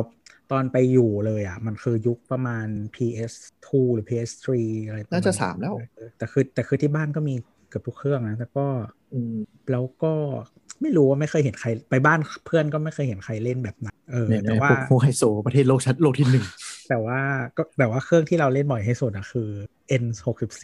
N หกสี่รู้สึกจะ success อยู่สองประเทศคือญี่ปุ่นกับอเมริกา ที่เหลือคือเน่าคือไม่ไม่หรอกคือเกมมันแบบสนุกอะเกมเด็กน้อยอะมาริโอมาริโอเออเออทีนี้กลับมาที่ V ก็คือ Nintendo ก็ฉลาดก็คือ กูไม่จับตลาดเกม high-end แล้วกูมาฉีกมาเลย เป็นตลาดแคชช a l ที่แบบไอสองโซนี่กับ Microsoft แบบไม่ได้จับ ก็เลย success มหาศาล แล้วก็คือดราม่าวงการเกมมันตลกเว้ยก็คืออย่างที่เล่าให้ฟังคือพอ Xbox ชนะใน 360 ใช่ไหมก็วางใจอะ่ะ เปิดอีกตัวมาก็มั่นหน้า เปิดตัวเร็ว เปิดตัวปุ๊บสุดท้ายก็คือแบบเละแบบเละอะกลับมาเละแบบเละสุดๆอะคือมันเป็นพลาดจุดเล็กๆหลายจุดที่เขาคิดว่าเขาเป็นผู้นำตลาดแล้วจะทำอะไรก็ได้ เราคิดว่าอย่างนั้ใช่นนะคือเหมือนก็ p 2มา p 3คือ Sony ประมาทแล้วก็คือ Xbox Xbox 360 คือยุคเดียวกับ p p 3เนี่ยมา Xbox X อ่า Xbox One X ในยุคเดียวกับ p 4ก็คือ Xbox ประมาทคิดว่าตัวเองเฉยวันเอกคือใช่ปัจพจุวกบัวันนแม่งงที่บ้านบ้า ปัจจุบันคือ Series X นี่กูปวดหัวชื่อ Xbox มากวันเออเอ็กขอคือขออีกทีขออีกทีคือลำดับมันเป็นยังไงนะอะแล้วเราเราเราเราอะคือของ PlayStation ง่ายมากหนึ่งสองสามสี่ห้าสามสี่ห้าอ่าตอนแรกไม่โอเคมีหนึ่งตอนแรกเป็น PlayStation เฉยอ่าๆจนยุคท้ายๆอะถึงจะเป็นหนึ่งอ่า แล้วก็เป็นสองสามสี่ห้าใช่ไหม Xbox เนี่ยคือ Xbox อันนี้คือเจนหนึ่งอ่าเจนสองคือ Xbox สามหกศูนย์อ่าเจนสามคือ Xbox One Xbox One X แล้วก็อืม Xbox One S เอออ่าทั้งหมดนี้คือรุ่นเดียวกันใช่ไหม แต่เป็น gen แต่ว่ามีตัวห้อยเจท้านยเจเนอเรชันเดียวกันอืมอ่าแต่จะมีแบบอัปเกรดไส้อะไรนิดหน่อยอย่างงี้อืมอืมอืมอ่าแล้วก็มาเป็นรุ่นปัจจุบันเป็น Series X กับ Series S อันนี้เป็นเจนเดียวกัน คือเติมคำว่าซีรีส์ลงมา ใช่เอาคำว่าไม่มีคำว่าวันไงเปลี่ยนเป็นคำว่า Series Xbox Series S ตัดคำว่าวันทิ้งเออเป็นการตั้งชื่อที่คนในวงการก็ไม่เข้าใจว่ามันเป็นมันทำเหี้ยอะอะไรไรของมันใช่คือคือตอนปลายเจนอะของ PS4 กับ Xbox One อะเขาจะมีรุ่นอัปเกรดใช่ไหมครับของ Sony อืมจะมี PS4 Pro อ่าส่วน Xbox อะก็เลยออกมาเป็น Xbox One S กับ Xbox One X อ่าซึ่งแบบมึงลอก Sony ก็ได้มึง คือคืออะไรมันดีมันๆก็ก๊อปเข้ามาเถอะ คืออย่างนี้คือคือ strategy ของของของยุค PS4 เนี่ย ยุค PS4 หรือยุค Xbox One เนี่ย ก็คือพอตอนเปิดตัว Xbox One กับ PS4 อะ PS4 ชนะอย่างชัดเจนมาก PS4 แบบชนะแล้วก็ชนะมาเรื่อยๆ จนเขาเรียกว่ากลางเจนคือ 3 ปีผ่านไปเนี่ย PS4 ตัดสินใจว่าต้องอัปเกรด ก็เลยออกมาเป็นรุ่นเดียวคือ PS4 Pro แล้ว PS4 ตัวแรกเนี่ยทำให้ผอมลงเรียกว่า PS4 Slim อืม คือสเปคเหมือนตัวแรกแต่แค่เป็น slim ลงโซนี่ออก slim มาทุกรุ่นเดี๋ยวอ่าคือแล้วทีนี้ทาง Xbox ก็มองว่า เฮ้ยเกมเมอร์อะมีอยู่ 2 ประเภทเว้ย คือคนที่บ้าพลังต้องตัว top กับประเภทแบบเออพอเล่นได้อะไม่ซีเรียส ก็เลยแตกลายเป็น X กับ S ออกมา อืมอืมก็เป็นช่วงกลาง gen เนี่ย Xbox พอไพแบบตีตีตื้นกลับมาได้บ้างได้ market share เพราะว่าเขา dump ราคาลง เพื่อจะได้แบบชดเชยสิ่งที่ตัวเองขาดทุนในครึ่งแรกไปโซนี่มันจะมี มันจะมี strategy อย่างหนึ่งที่ Xbox ไม่ทำก็คือเป็น strategy ที่ญี่ปุ่นมากก็คือว่าชอบออกรุ่นเป็นสีต่างๆ แล้วก็ตามเกมต่างๆ แล้วก็ทุกรุ่นอะ คือฮาร์ดแวร์ไส้ในอะประมาณเดิมเนาะแต่ว่าจะมีแบบลดขนาดนู่นนี่นั่นก็จะกลายเป็นรุ่น slim รุ่นนู่นนี่นั่นออกมาแบบไปถึงว่าสมมติว่า ตอนแรกออกมามันอันใหญ่ใช่ไหมครับเอ่อเทคโนโลยีเรื่อง power supply หรือชิปหรืออะไรต่างๆอะมันยังแพงอยู่แล้วก็ใหญ่อยู่ทีนี้พอผ่านไปสักแบบ 3ปีอะไรอย่างเงี้ยเขาก็ออกรุ่น slim ออกมาหรืออะไรอย่างเงี้ย ให้มันแบบลดขนาดลงได้แล้วก็แบบคือมันจะออกแบบสีนู้นสีนี้ แล้วก็แบบพอ bundle พร้อมกับเกมนั้นเกมนี้ก็จะมีแบบเปลี่ยนสี หรือว่าตอน PS2 มันจะมีแบบเปลี่ยน cover อะไรอย่างเงี้ยใช่ได้คือทำเป็นคือประจใช่ คือถ้าถ้าลองดูอย่างเช่นรุ่นที่ขายดีรุ่นหนึ่งของ PS4 ก็คือเอ่อ PS4 Bundle Spider-Man ก็คือตอนนั้น Sony ทำเกม Spider-Man Exclusive ออกมา เครื่องเป็นสีแดงลายแมงมุม ขายดีมากสวยมากอืมอะไรเงี้ยำอืมแต่ว่าพอ PS4 ช่วงช่วงยุคกลางๆเจนอะทาง Xbox ก็ตีตื้นขึ้นมาหน่อย แต่ยังไงเจนที่เราเจนที่แล้วเนี่ย เรียกว่าชนะ PS4 ชนะแบบทิ้งขาดทิ้งขาดมากทีนี้เมื่อมันถึงยุคปัจจุบันเนี่ยที่มัน hype PS5 กันเยอะเนี่ยด้วยเหตุผลก็คือ มันดูเหมือนเป็นเป็น boys toy อันใหม่ถ้าถามเรานะอืมคือเราว่าคนที่ hype เกินครึ่งอะไม่ได้เล่นเกมเอ้า ทำไมวะไม่ได้เล่นเกมแบบเป็นเกมเมอร์จริงจังแต่แบบอยากเข้ามาโลกของวงการเกม อืม คือรู้สึกว่าแบบมันของมันต้องมีอะนึกออกไหมเรานึกไม่ออกว่านึกไม่ออกแต่ว่าในไทยอะส่วนหนึ่งอะก็คือว่าคือคือที่อเมริกาอาจจะพาสจุดนี้ไปแล้ว เพราะว่าทุกบ้านอะมีคอนโซลอยู่แล้วอืมทุกคนมีอะแต่ว่าที่เมืองไทยอะมันไม่ใช่มันเป็นแบบของ luxury ประมาณหนึ่งอะอืมอืมอืมแล้วแต่ว่าคือแต่ว่าคนในรุ่นเราอะ Gen Y อะ มันคือโตมาพร้อมกับการที่ ได้สัมผัสอะเออได้สัมผัสได้เล่น แต่อาจจะไม่ได้มีเป็นของตัวเองหรือว่าอาจจะไม่ได้แบบอะไรขนาดนั้นอะเป็นความใฝ่ฝันวัยเด็กอะไรอย่างงี้ อืม เราว่าเป็นส่วนหนึ่งที่เป็นแบบนั้นแล้วรู้สึกว่าแบบเวลาเห็นคนเล่นเกม เห็น stream เห็นเพจเกมโตขึ้นเดี๋ยวนี้ก็อยากมีความอยากเล่นไงเออระดับหนึ่งถึงแม้บางคนซื้อมาก็เล่น Winning ก็เหอะ แล้วจริงๆมันก็ con คือส่วนหนึ่งอะมัน connect กับคนอะได้ง่ายกว่าเดิม เพราะว่าเออเมื่อก่อนนะครับคอนโซลยังไงก็ต้องเล่นด้วยกันเนาะอืมอืม เดี๋ยวนี้ไม่เล่นออนไลน์ได้ ออนไลน์มีอะไรมามากขึ้น เออเดี๋ยวนี้ก็คือมีจอยอันเดียว แต่ว่าคุยกับคนอื่นโดยที่ไม่ต้องมานั่งข้างๆ กันก็ได้ อืมใช่ ก็จริงๆของโซนี่เขาก็จะมีเซตหูฟังเซตหาเหวอะไรมาให้ใช้ด้วยก็ได้เออคือเราว่าคอนโซลมันเป็นมิตรกับคนที่อยากเล่นเกมแบบนั้นไม่ต้องมานั่งประกอบคอมไม่ต้องอะไรด้วยส่วนหนึ่งอืมมันมันเราว่ามันโตเพราะยุคอินเทอร์เน็ต คือหมายถึงว่ายุคอินเทอร์เน็ตมันทำให้คนแบบ มีกระแสเกมอะไรใหม่ มีหนังอะไรใหม่อะไรอย่างเงี้ย มันก็อืมมีการแชร์มีไวรัลอะไร คคนบางคนก็เลยมองว่าแบบ Play ห้ามันดูแบบมันกระแสมันดีจังวะ ฉันซื้อมาหน่อยแล้วกันอยากลองเข้ามาโลกเกมดูอะไรเงี้ย แต่เรามั่นใจว่าผ่านไปสักพักอะมือสองสะพัดเหมือนเหมือนทุกวงการที่กระแสมันไฮป์อะเหมือนชุกยุคหนึ่งที่ทุกคนหันมาเล่นกล้องกันอะอืมอืมเพราะว่ายุคนั้นคือกล้องมือถือมันยังไม่ดีพออืมคนก็เลยหันกันไปจับมิเรเลสถูกไหมพอจับมิเรเลสปุ๊บก็แบบพอเล่นได้แป๊บหนึ่งก็ปล่อยมือสองกันเต็มเพราะรู้สึกว่าตัวเองไม่ใช่ทาง แล้วกล้องมือถือมันพัฒนา เรารู้สึกว่าเพย์ห้ามันมันมีความเป็นอย่างนั้นอยู่คือแบบเฮ้ยโหมันกระแสดีว่ะเป็นคงเป็นข่าวคนอยากเล่นกันนู่นอืมในความคิดเรานะ ทีนี้มันก็เลยแบบทำให้ยุค gen เนี้ยกระแสมันแรงมาก มันไม่ใช่แค่ประเทศไทยนะ ทั่วโลกเลย คือแบบ ทุกคนหันมามองว่า เออ อยากซื้อคอนโซลเล่นเกมสักอัน อืมเอางี้เหตุผลอะไรก็ไม่รู้ ตอนเนี้ยเรื่องฮาร์ดแวร์ก็มีมาแล้วแล้วไอตัวซอฟต์แวร์ที่มันอยู่ข้างในอะคนซื้อมาเล่นอะไรกัน เชื่อไหมอย่าง Play สี่อะหลายคนซื้อมาเป็นเครื่องเล่น Netflix อืมคือมันเป็น media console ได้หนึ่งอันนะแล้วก็จริง ๆ อันเนี้ยมันเป็นมาตั้งแต่ยุค P สาม PS สามเพราะว่าคือพอจริง ๆ ช่วงปลายปลายๆช่วงตั้งแต่กลางต้นไปอะเราว่ามันเป็นเครื่องเล่นบลูเรย์ราคาถูกอ๋อถูกต้องหลายคนซื้อมาเล่นบูเลเพราะว่าไม่ต้องไปซื้อเครื่องเล่นบูเลแยกคือจริง ๆ อะ มันมียุคแล้วมันจะมีบางปีอะจำไม่ได้แต่ว่าบางช่วงที่สมัยบูเลเครื่องเล่นบูเลแพงมากๆอะซื้อ PS สามอะ ราคาพอกัน แต่ว่าทำอะไรได้เยอะกว่ามาก เล่นเกมได้ด้วย เล่นเกมได้ด้วย คือมึงไม่ต้องเล่นเกมก็ได้ มึงไม่ต้องเล่นเกมก็คุ้มแล้ว ใช่ใช่เพราะว่าแบบระบบข้างในอะคือ เครื่องเล่นเขาต้องเข้าใจก่อนว่าไอ้พวกเครื่องเล่น Blu-ray ต่างๆอะมันก็เป็นเหมือนคอมหนึ่งอันอยู่ดี มันมี CPU ของมันอืมมันต้องประมวลผลไว้นั่นแล้ว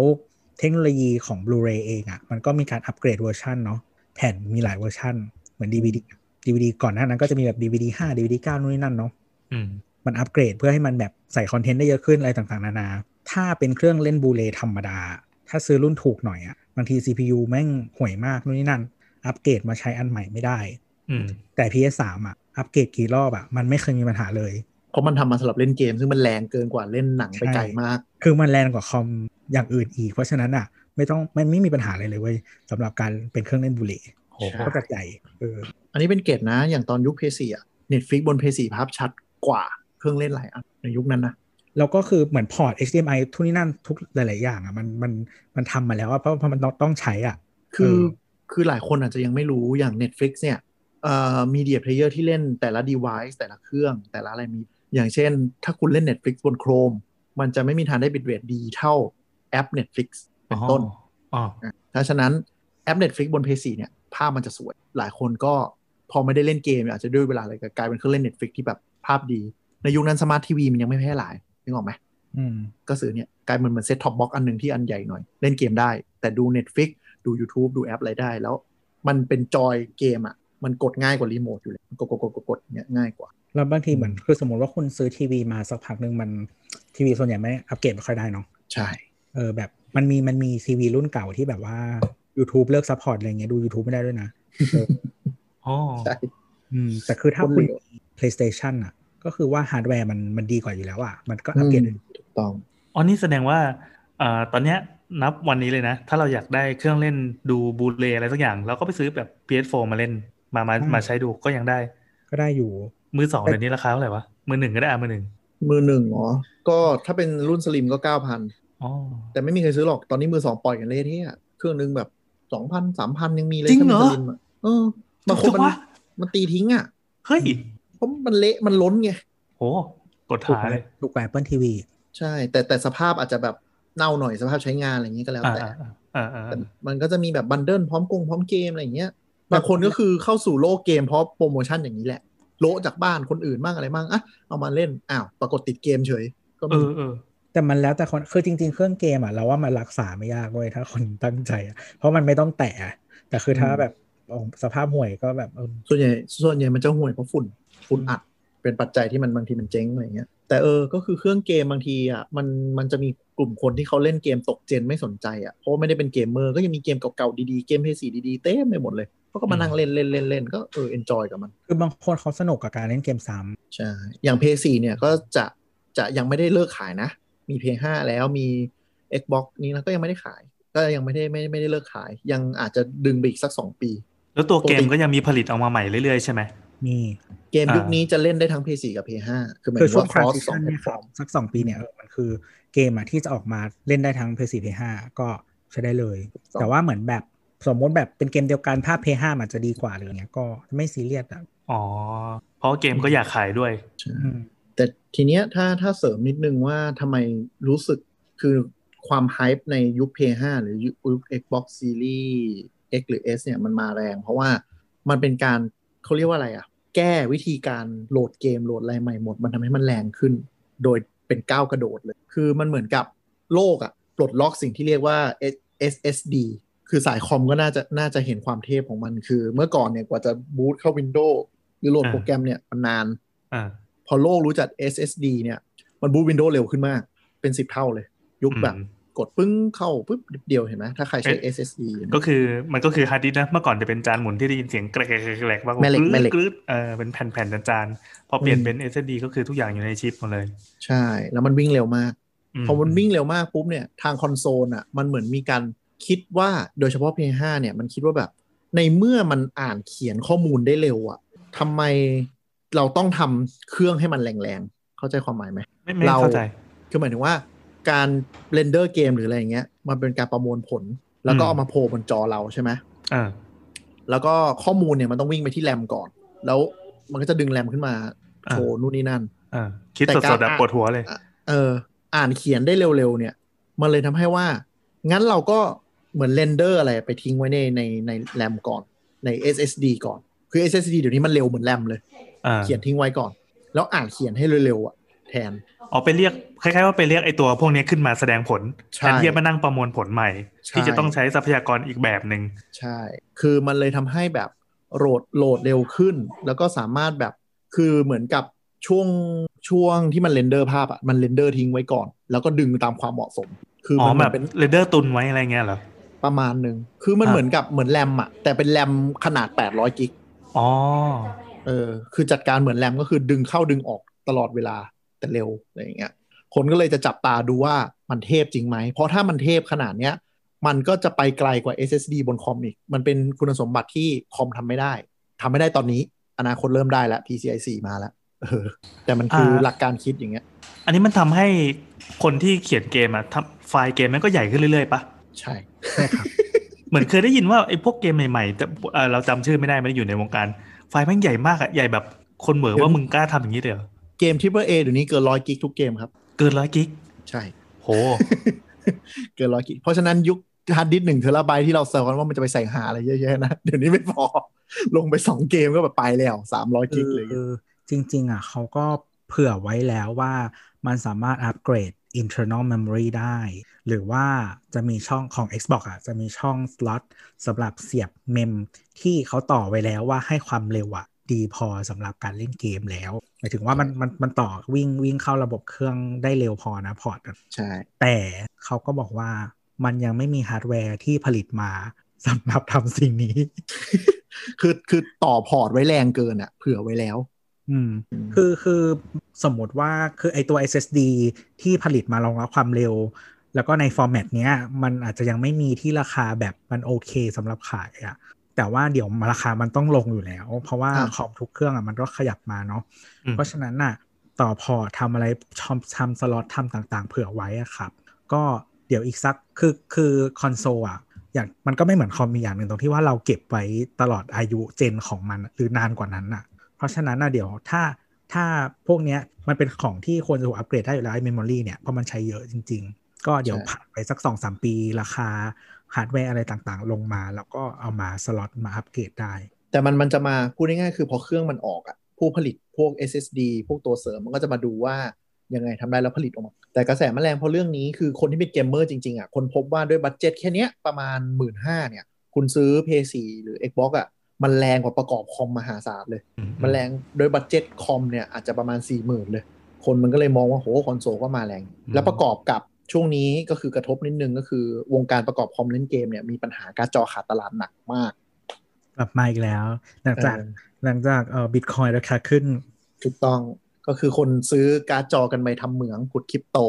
หลังจากที่เทขายกันมาแล้วรอบหนึ่ง จริงๆ ไว้ไว้ตอนหนึ่งคุยเรื่องพวกนี้ก็ได้เผื่อท่านผู้ฟังสนใจลอง feedback แน่ๆมาอันนั้นเคนก็จะเป็นคน lead นะครับ ขี้เกียจอะแล้วแต่ก็นั่นแหละเออสิบสิบห้านาทีแรกก็จะเล่าเรื่องประสบการณ์ความล้มเหลวของตัวเอง ใช่ ตอนนี้หาซื้อการ์ดจอไม่ได้โว้ยจะประกอบคอมคือจริงๆ วันนี้หาได้ แต่แบบแพงคือ3070น่ะ ราคาอ่า suggest retail price มัน500เหรียญ500 499 499ตอนเนี้ย ราคาถ้าจะหาซื้อแบบแบบไล่จี้ถามทีละร้านว่าขอสต็อกเข้าวันไหนอย่างเงี้ยนะ ตอนเนี้ยสามหมื่นสามเดี๋ยวอันนี้แค่การ์ดจอเหรอ การ์ดจอแผ่นเดียวสามหมื่นสามเฮ้ยจากราคาราคาหมื่สนองเท่าจาก suggest price ใช่เอ้าจะคือ suggest ใช้อเมริกามันมันสี่เก้าเก้าแต่ว่าอ่าพวกติดแบรนด์อะจะขายเมืองไทยประมาณหมื่นเจ็ดหมื่นแปดเออหมื่นหมื่นหกหมื่นเจ็ดหมื่นแปดอันนั้นตอนเนี้ยแสดงว่าโดนแสดงว่าแทนที่เราจะเอาตังค์ไปซื้อการ์ดจอแล้วอัปเกรดคอมให้แรงๆ แล้วก็ไปซื้อคอนโซลหมดเลย หมดเรื่อง ถูก นี่คือทำให้เหตุผลที่คอนโซลมันขายดีตอนนี้ด้วย อ๋อ เข้าใจละอ๋อใช่เพราะเพราะว่าอย่างการ์ดจอขอโทษนะครับสามหมื่นสามเนี่ย ไม่ใช่ว่าราคาตั้งหิ้งไว้บูชานะ สามหมื่นสามนี่หนึ่งนาทีหมดนะครับ ก็คือแย่งกันชิบหายไม่วอด ก็ร้านเนี้ยวันนี้ที่ผมโทรไปถามเอ่อว่าตอนนี้3070เข้าไหมบอกเข้าเพิ่งเข้ามาของกาแล็กมีตัวหนึ่งสามหมื่นสามคือนี่ยังจะซื้อยังจะซื้อการ์ดจออีกเหรอตังค์เหลือ เช็คเช็คห่างเช็งเช็คห่างเช็งอ๋อก็พอปุ๊บอีกทีเขาบอกว่าหมดแล้วค่ะออกไปแล้วโหสามหมื่นสาม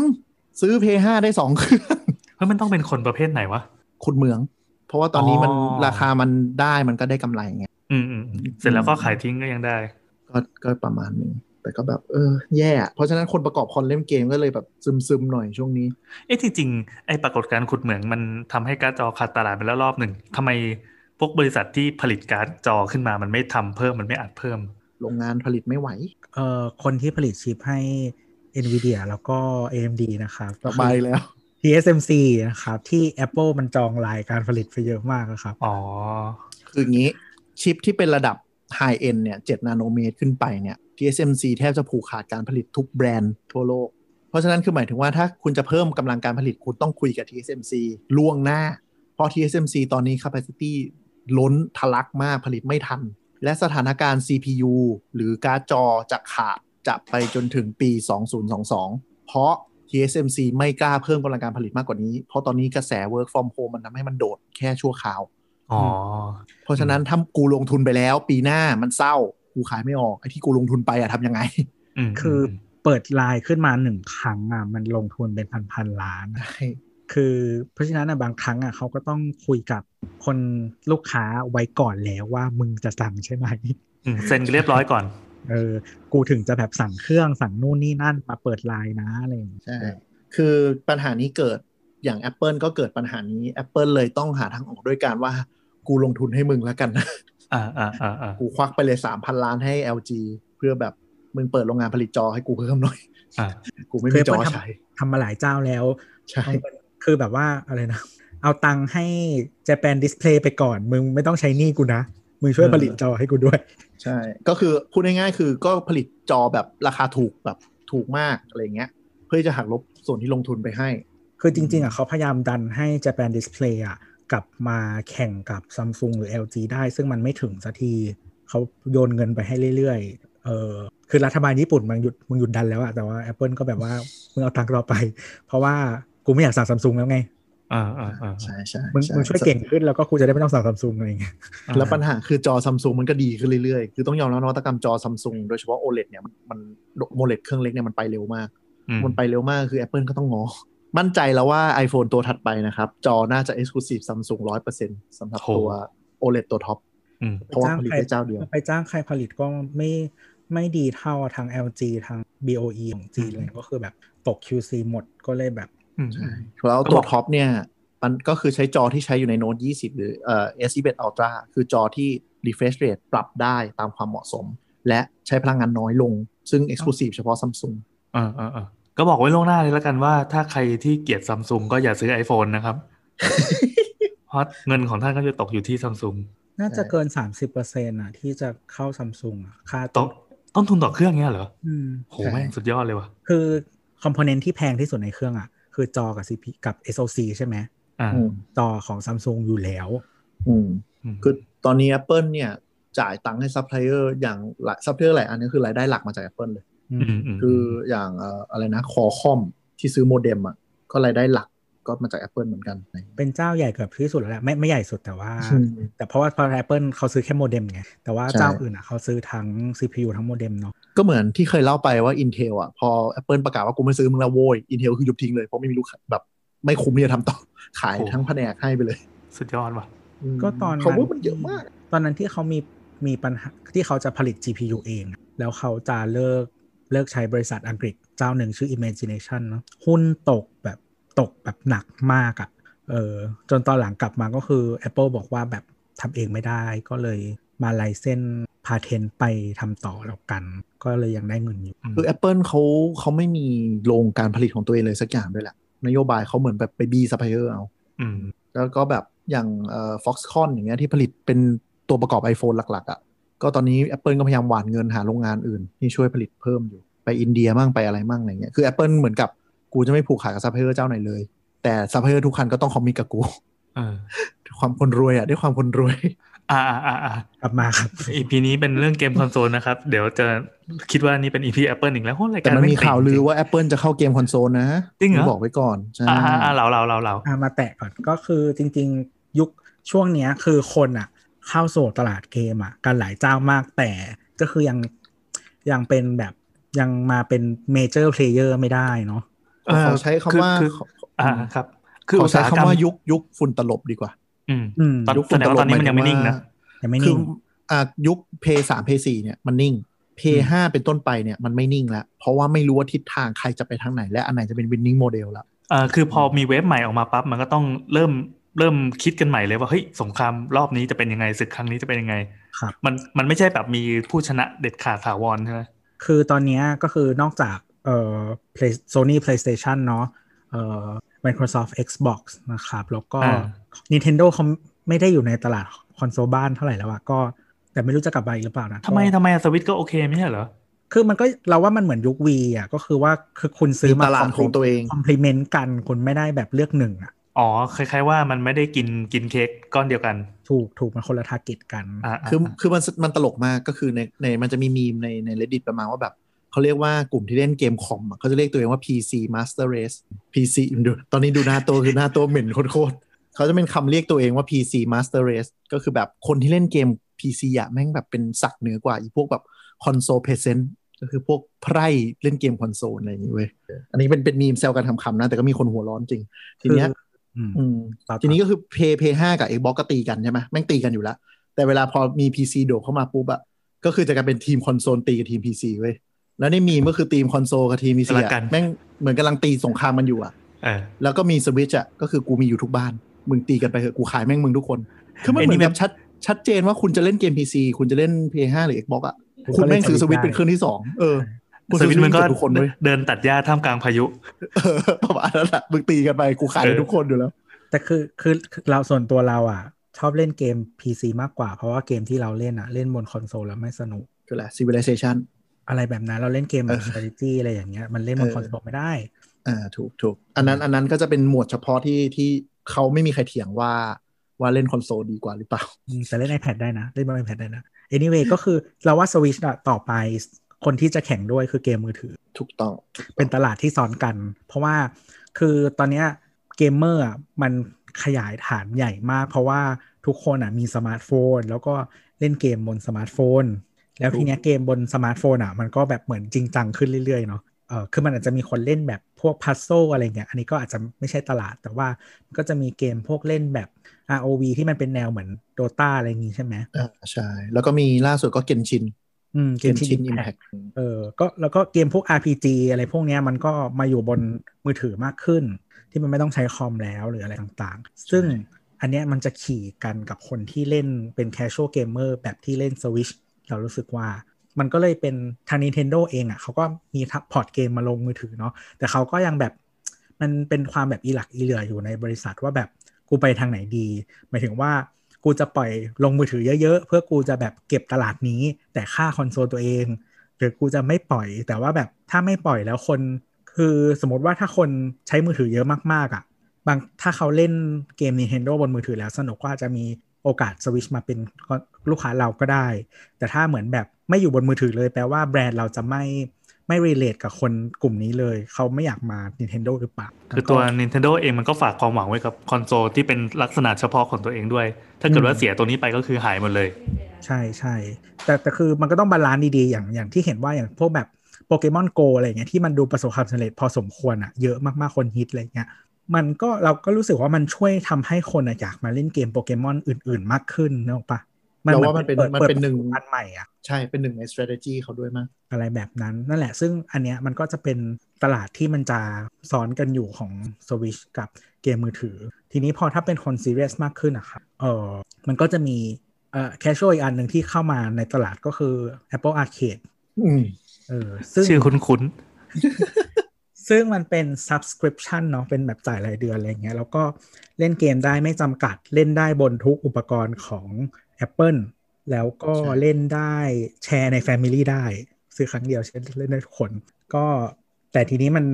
ไม่ใช่เป็นการสตรีมมิ่งเนาะเป็นเล่นประมวลผลดาวน์โหลดมาแล้วก็ประมวลผลในเครื่องนั้นเลย แต่ว่าเขาเขียนเขาบังคับทางพัฒนาให้เออต้อง ไม่เชิงว่าเป็น Apple Exclusive อะแต่ห้ามมีบน Android คือที่บอกว่าไม่เชิง Apple Exclusive ก็คือว่าคุณอะมีบนคอนโซลอื่นได้ แค่ห้ามมีบน Android คือ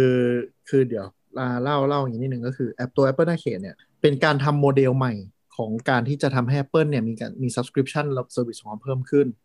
โดยการที่ว่า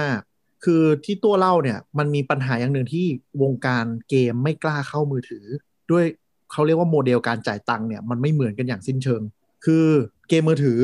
ที่แบบจริงจังระดับหนึ่งนะ ไม่ใช่เกมพวกแบบดูโฆษณาเลยเขาจะเรียกว่าเหมือนเป็นโมเดล free to play เกือบหมด คือโหลดฟรี เริ่มเล่นฟรี แต่คือตมัอนนแรกจะอะเริ่มอืสมัยแรกเลยอะมันไม่ใช่แบบนี้ แต่ว่าเขาอ่าทำกันไม่ค่อยได้ ใช่คคืนอมันไม่ยอมเสียเงินโหลดแอป มีคนแบบแนทเยอะอะพี่แอนๆเก็ตเลย ก็คือให้ตายยังไงก็ไม่เสียเงินค่าแอป คือเราอะเราเป็นคนซื้อแอปอะไรเงี้ยเราแบบเรา happy ที่เราจะจ่ายแต่ว่า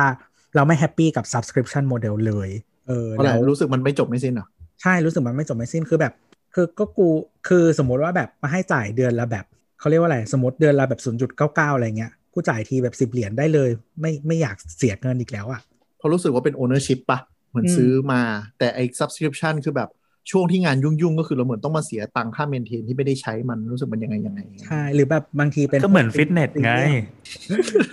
เหมือนบางทีถ้าเป็นฟรีเมียมอะมันลำคาญเว้ยที่แบบเออเดี๋ยวกูต้องมาอันล็อกอันนี้เดี๋ยวกูต้องอ่าใช่นั่นหาเหี่ยวเลยโอ้ยใช่กูเสียตังค์ทีเดียวแล้วกูเล่นเลยได้ไหม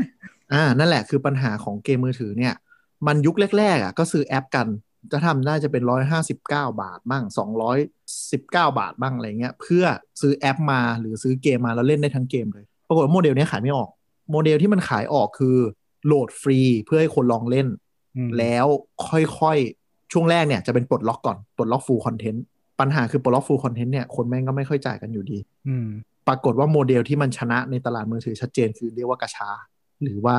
สุ่มของ ก็มีสุ่มของแล้วก็มีพวกแบบซื้อ item cosmeticต่างๆเออหรือว่าแบบแต่งตัวอะไรคืออย่าง ROV อะจะเห็นว่าของที่ขายได้เงินเยอะๆเลยอะก็คือแต่งตัวคือคือความเลวของวงการเนี้ยคือตอนแรกมันมีโมเดลก็คือสุ่มของคือเติมตังค์เพื่อสุ่มของในเกม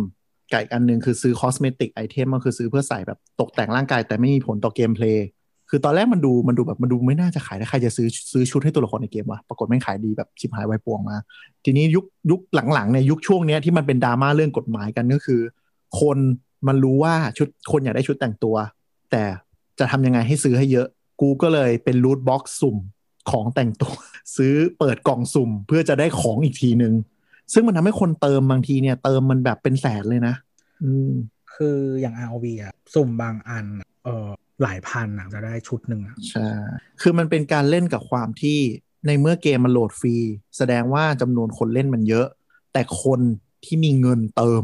มันทำให้เอาไปอวดชาวบ้านได้ ไม่ต่างกับโลกแฟชั่นในความเป็นจริง ใช่บางทีเหมือนเล่นแล้วมันก็ก็จะขิงว่าแบบมึงใช้ skin ฟรีอะไรใช่เงี้ยซึ่งในขณะที่กลุ่มที่เป็น mobile gaming พวกเนี้ยไม่มายโมเดลนี้เลย โมเดลนี้บริษัทเกมในคอนโซลก็มองเห็นว่าเชี่ยเนี่ยมันวิธีทำเงินนี่หว่า ก็เลยเอาโมเดลนี้เข้าไปในตลาดคอนโซล พอทำปุ๊บ ทัวร์ลง ทัวร์ลงแบบมหาศาล ทัวร์ลงมาเท่าไหร่ โดน regulator เรียกบอกมึงทำการพนัน ใช่ โดนทัวร์ลงไม่พอ โดนฟ้องศาลผู้บริโภคเป็นคดีใหญ่โตเลย เกมเดี๋ยวนั้จริงนก็คือ เอาจริงโมเดลธุรกิจที่เ work ที่สุดก็คือการพนันนี่แหละ ใช่ คือปัญหามันไม่ มันไม่เป็นประเด็นก่อนหน้านี้ เพราะว่า mobile gaming ในอเมริกาเนี่ยตลาดที่เติมกาชาเปิดอะไรเงี้ยมันไม่ได้ใหญ่ มันไม่เหมือนบ้านเราไงอ่แต่บ้านเราที่ชิวๆเขาไม่ได้สนใจเท่าคือของของเราเนี่ยเอเชียกับจีนเนี่ยติด mobile gaming กันงอมเงียมไงคอนโซลเป็นตลาดเล็กอเมริกาเนี่ยคอนโซลเป็นตลาดใหญ่พอมันเกิดเป็นประเด็นขึ้นมาก็คือ คนที่เขาเล่นเกมคอนโซลมาตลอดเนี่ยเขาไม่โอเคกับระบบนี้เลย เขายินดีที่จะจ่ายเงินซื้อเกม และซื้อแล้วจบ คือแบบซื้อแล้วจบ ถ้ามี expansion pack เสริมก็คือขอให้มันจบจบๆอืมคือมันเคยมีเกมบางเกมก็แอบแบบแอบอย่างเงี้ยแอบเติม DLC ทีละนิดทีละนิด ก็โดนทัวร์ลงจนเละเหมือนกัน คือหมายถึงว่า ฉันจ่ายเงินซื้อเกม แล้วเล่นไม่จบเว้ย เล่นได้เจ็ดสิบเปอร์เซ็นต์ถ้าจะปลดล็อกครึ่งหลังของเกมต้องเสียเงินเพิ่ม อันนั้นก็โดนทัวร์ลงเละไปเหมือนกัน เออ พอมันเป็นอย่างนั้นน่ะ มันก็เลยกลายเป็นว่า วงการเกมคอนโซลเนี่ยเขาไม่กล้าเข้ามา mobile เพราะว่ามันเป็นโมเดลที่เขาไม่คุ้น และจะทำยังไงให้มันโอเค มันก็เลยคาราคาซังกันแบบนี้ Nintendo บุกเข้ามาก่อน ด้วยการทำเกมที่แบบเหมาะกับเล่นในมือถือ แต่ใช้ IP พวกมาริโอตัวละครอะไรเงี้ย จากทางหลัก ก็กระแสตอบรับดีระดับหนึ่งไปได้อยู่ทีนี้กลับมาที่ Apple Apple มองว่า กูอยากจับตลาด gaming โดยที่แบบไม่อยากให้เป็นแอปเติมเงินอะก็เลยทำ Apple Arcade เป็น subscription เงื่อนไขก็คือเกมที่โหลดมาใน Apple Arcade เนี่ย ก็คือเล่นได้เต็ม ไม่มีมาหมกเม็ด ไม่มีโฆษณาไม่มีอ่ามาโหลดอะไรเพิ่มนู่นนี่นั่นใช่ก็คือไม่มีโฆษณาไม่มีเลยก็จะได้ส่วนเขาไม่ได้บอกว่าคิดเงินยังไง แต่เราเข้าใจว่าคิดจากจำนวนยอดโหลดชั่วโมงที่คนเล่นหรืออะไรแบบยอดโหลดกับจำนวนชั่วโมงมั้งเหมือนสตรีมมิ่งอะประมาณนึงเออแล้วก็แล้วก็เอ่อ Apple ก็จ่ายเงินสนับสนุนหลายค่าย ให้มาทำเกมลงให้จ้างทำเกม มีคนไทยด้วยนะ อ่าใช่ แล้วก็ในแง่ของความเป็นเกมอินดี้ใน Apple Arcade กระแสรีวิวก็ค่อนข้างดี คือเป็นเกมที่ไม่ได้ กราฟิกหนักไม่ได้อะไร แต่ว่า gameplay สนุกหลายเกมเลยแล้วก็ก็เป็นการเข้าเข้าเข้าตลาดเกมของ Apple ใช่แล้วก็คือเขาเนื่องจากเขาบังคับให้มันเล่นได้หลายดีก็มันเล่นบนทีวีได้ เล่นบน iPad ได้ แล้วก็ใช้จอย Mac ได้เล่นบน Mac ได้แล้วหลังจากที่ M1 อืมไม่จริงๆก่อนหน้านี้มันก็เล่นได้ตอนนี้มันนไม่ก็แรเล่นงแต่มันก็ไม่ต้องแรงเพราะเกม Apple Arcade เออเออนั่นแหละ เออประมาณนี้แต่ว่านั่นแหละแต่ว่าก็คือจริงๆอะเล่นเล่นทีวีได้เราเคยเล่นบนทีวี แล้วก็ก็โอเคนะ สนุกดี อืม ก็เป็นการเข้าตลาดเกมของ Apple ก็คือ Apple น่าจะเข้ามาทาง casual ก่อน ทีนี้พอมี Apple ก็ต้องมี Google Google ในเมื่อไม่มีฮาร์ดแวร์ของตัวเอง ก็จะเข้ามาเป็นซอฟต์แวร์ที่ตัวเองแข็งแล้ว ก็คือเหมือนที่เราเคยพูดไปคือตัว Google Stadia อืมก็คือ Google ไม่ทำฮาร์ดแวร์ มึงจะใช้เครื่องอะไรก็ได้ แต่ จ่ายเงินซับซับ subscribe กูรายเดือนเนี่ย มึงสามารถเล่นเกมเทพๆได้โดยมารันบนเซิร์ฟเวอร์กูแล้วเดี๋ยวกู stream ภาพมาให้อืมอันนี้ก็เป็นอีกแขนงหนึ่งที่วัดดวงกันว่าจะเกิดไม่เกิด ก็คือคอนเซ็ปต์เราฟังว่าดูดีมากเลยอะไรนะอืมใช่ใช่คอนเซ็ปต์ก็คอนเซ็ปต์ฟังดูดี เขาคาดการณ์กันว่าสิ่งที่ Stadia เป็นเนี่ย ซึ่งมีคู่แข่งอีกคนหนึ่งนะครับ เพราะมี Apple มี Google แล้วก็มี Amazon นะครับก็คือ Amazon Luna เนาะเป็นคอนเซ็ปต์เดียวกันอืมก็เอ่อ แข่งเรื่องเซิร์ฟเวอร์เหมือนกันเนาะทั้ง Google แล้วก็ Amazon อืมก็เขาคาดกันว่าอันนี้จะเป็นสิ่งที่วงการเกมกำลังจะมุ่งไปอืมเพราะมันสามารถครอบคลุมไอ้กลุ่มก่อนหน้านี้ที่เราคุยกันมาได้ มือถือ มึงเล่นมือถือ อะมึง stream เกมอะไรก็ได้เล่นบนมือถือได้เหมือนกัน มึงมีทีวีใช่ไหมstream ได้เหมือนกัน มึงบน PC ใช่ไหมก็ stream ได้เหมือนกัน แล้วที่หรือว่าแบบเป็นคนแบบ คือมึงเคยเป็นคนไม่เล่นเกมมาก่อนเพราะมึงใช้ Mac อันนี้ก็อืม stream ได้อืมอืมใช่ มันมันเคยมีคำพูดเนี่ยเราจำ quote ไม่ได้ที่บอกว่าแบบถ้าคุณใช้ Mac คุณคือคนทำงาน เพราะคุณไม่เล่นเกม กูอยากเล่นแต่กูเล่นไม่ได้ เออ ถูก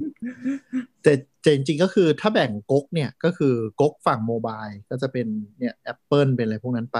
คือหมายถึงว่าเป็นเกมแคชช a l นิดนึงก๊กที่ยังใช้คอนโซลตัวเครื่องนำก็จะเป็น P5 กับ Nintendo ที่หมายถึงว่าเหมือนเมื่อปกติเลยซื้อเกมมาเล่นในในเครื่องปกติ ทีเนี้ยไอ Xbox เนี่ย จะเป็นไฮบริดระหว่าง stream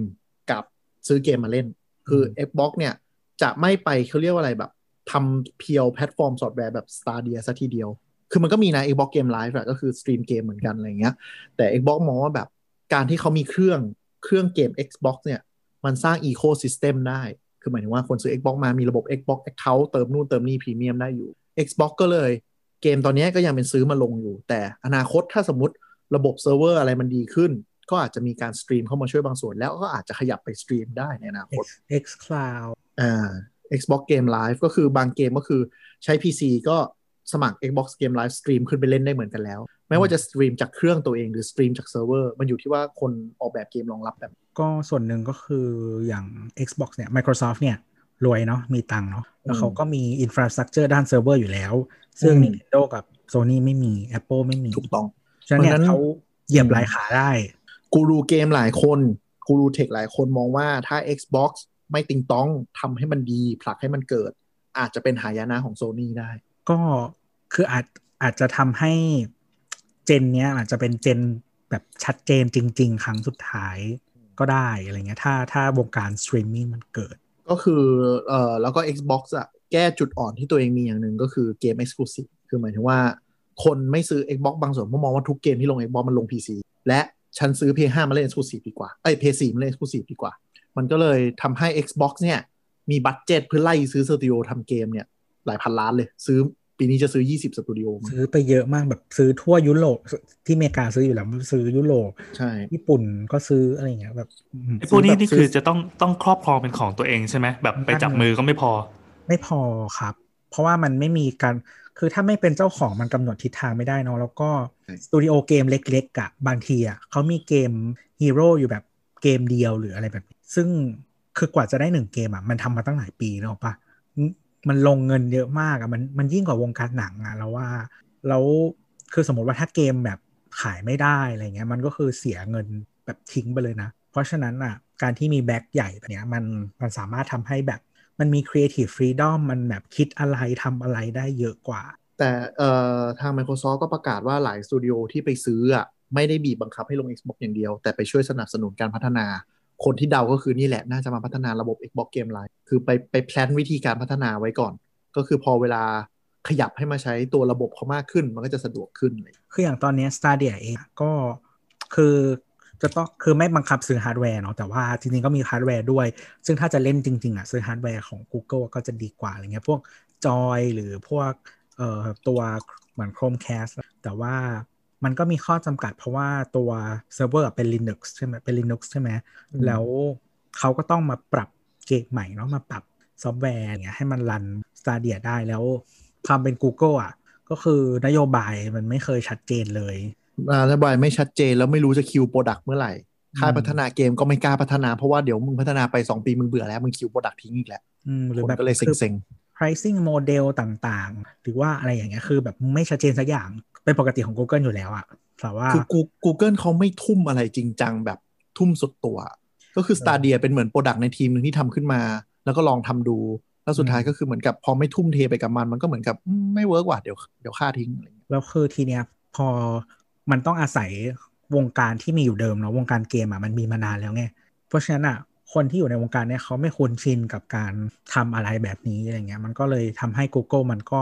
struggle ในการ มันมันก็มีปัญหาเนาะในการแบบพาเกมดีๆ หรือว่าสตูดิโอดีๆอะเข้ามาอยู่บน Stadia หรืออะไรแบบเนี้ยก็อาจจะมีอย่าเจ้าแกล้งน้องเยอะ อย่าแกล้งน้องเยอะ ก็อาจจะมีเจ้าที่ที่เขาแบบพร้อมทำตังค์เยอะแบบบริษัทอะไรเงี้ย ก็คือบอกว่า อะ มึงซับ Stadia แล้วก็ซับของบริษัทไปแล้วก็เดี๋ยวเล่นเกมบริษัทบน Stadia แต่ว่าเขาเป็นเจ้าใหญ่ไงเขามีตังค์เนาะมันมันก็เลยช่วงนี้เป็นช่วงหัวเรียวหัวต่อ แต่ถ้ามาพูดถึงบ้านเราว่าทำไมผมซื้อ PS5 คำตอบคือ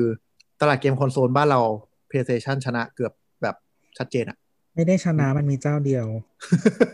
คือ Xbox ไม่เคยบุกตลาด Southeast Asia เลย โดยเฉพาะประเทศไทย ไม่มีตัวแทนจำหน่าย ไม่มีการระบบทำอีโค y ิสเต็มอะไรเลยแล้วคือเดี๋ยวราะฉะนั้นเราเราเล่นออนไลน์กันเยอะเนาะไม่ว่าจะแบบอืมพอเราไป subscribe ไอตัว PS ออนไลน์หรืออะไรต่างๆครับที่มันได้เกมฟรีด้วยได้ network ได้นู่นนี่นั่นเล่นกับเพื่อนนู่นนี่นั่นอะไรอย่างเงี้ยอืมมันก็คุ้มค่านะ แล้วราคามันไม่ได้แพงกว่าประเทศอื่นโอเค ใช่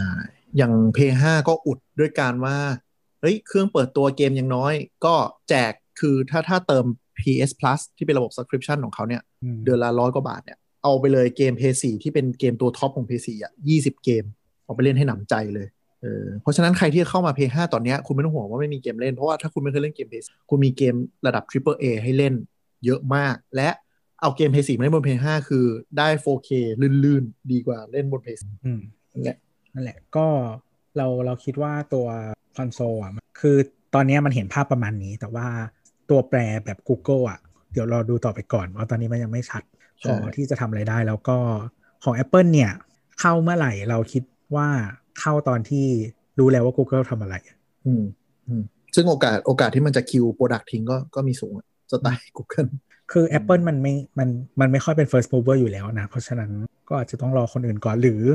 Amazon มันอาจจะมามากกว่า Google ก็ได้อันนี้ต้องดูอเมซอนก็เป็นเจ้าที่เวลาทำอะไรก็ทำจริงจังทำได้ดี อาจจะโผล่มาเงียบๆแล้วมาแรงก็ได้ คือเราว่าเขาอะทดลองแล้วเขาคือ Apple อะมันจะเป็นคนที่รอใช่ไหม ว่าแบบจะดีไหมอะไรอย่างเงี้ยอืมแต่ Amazon อะก็คือทำแล้วขายเลย วัดที่ยอดขายมึงขายไม่ได้เดี๋ยวค่อยทิ้งอืมถ้าขายได้แล้วกูทำเรื่อยๆทำเรื่อยๆแต่เราว่า Amazon เวลาทำอะไรมันทำจริงจังแล้วมันทำขึ้น คือหมายถึงว่าตอนเข้ามาตลาด Smart Speaker คนก็ไม่คิดว่าจะไอ Personal Assistant อะ Alexa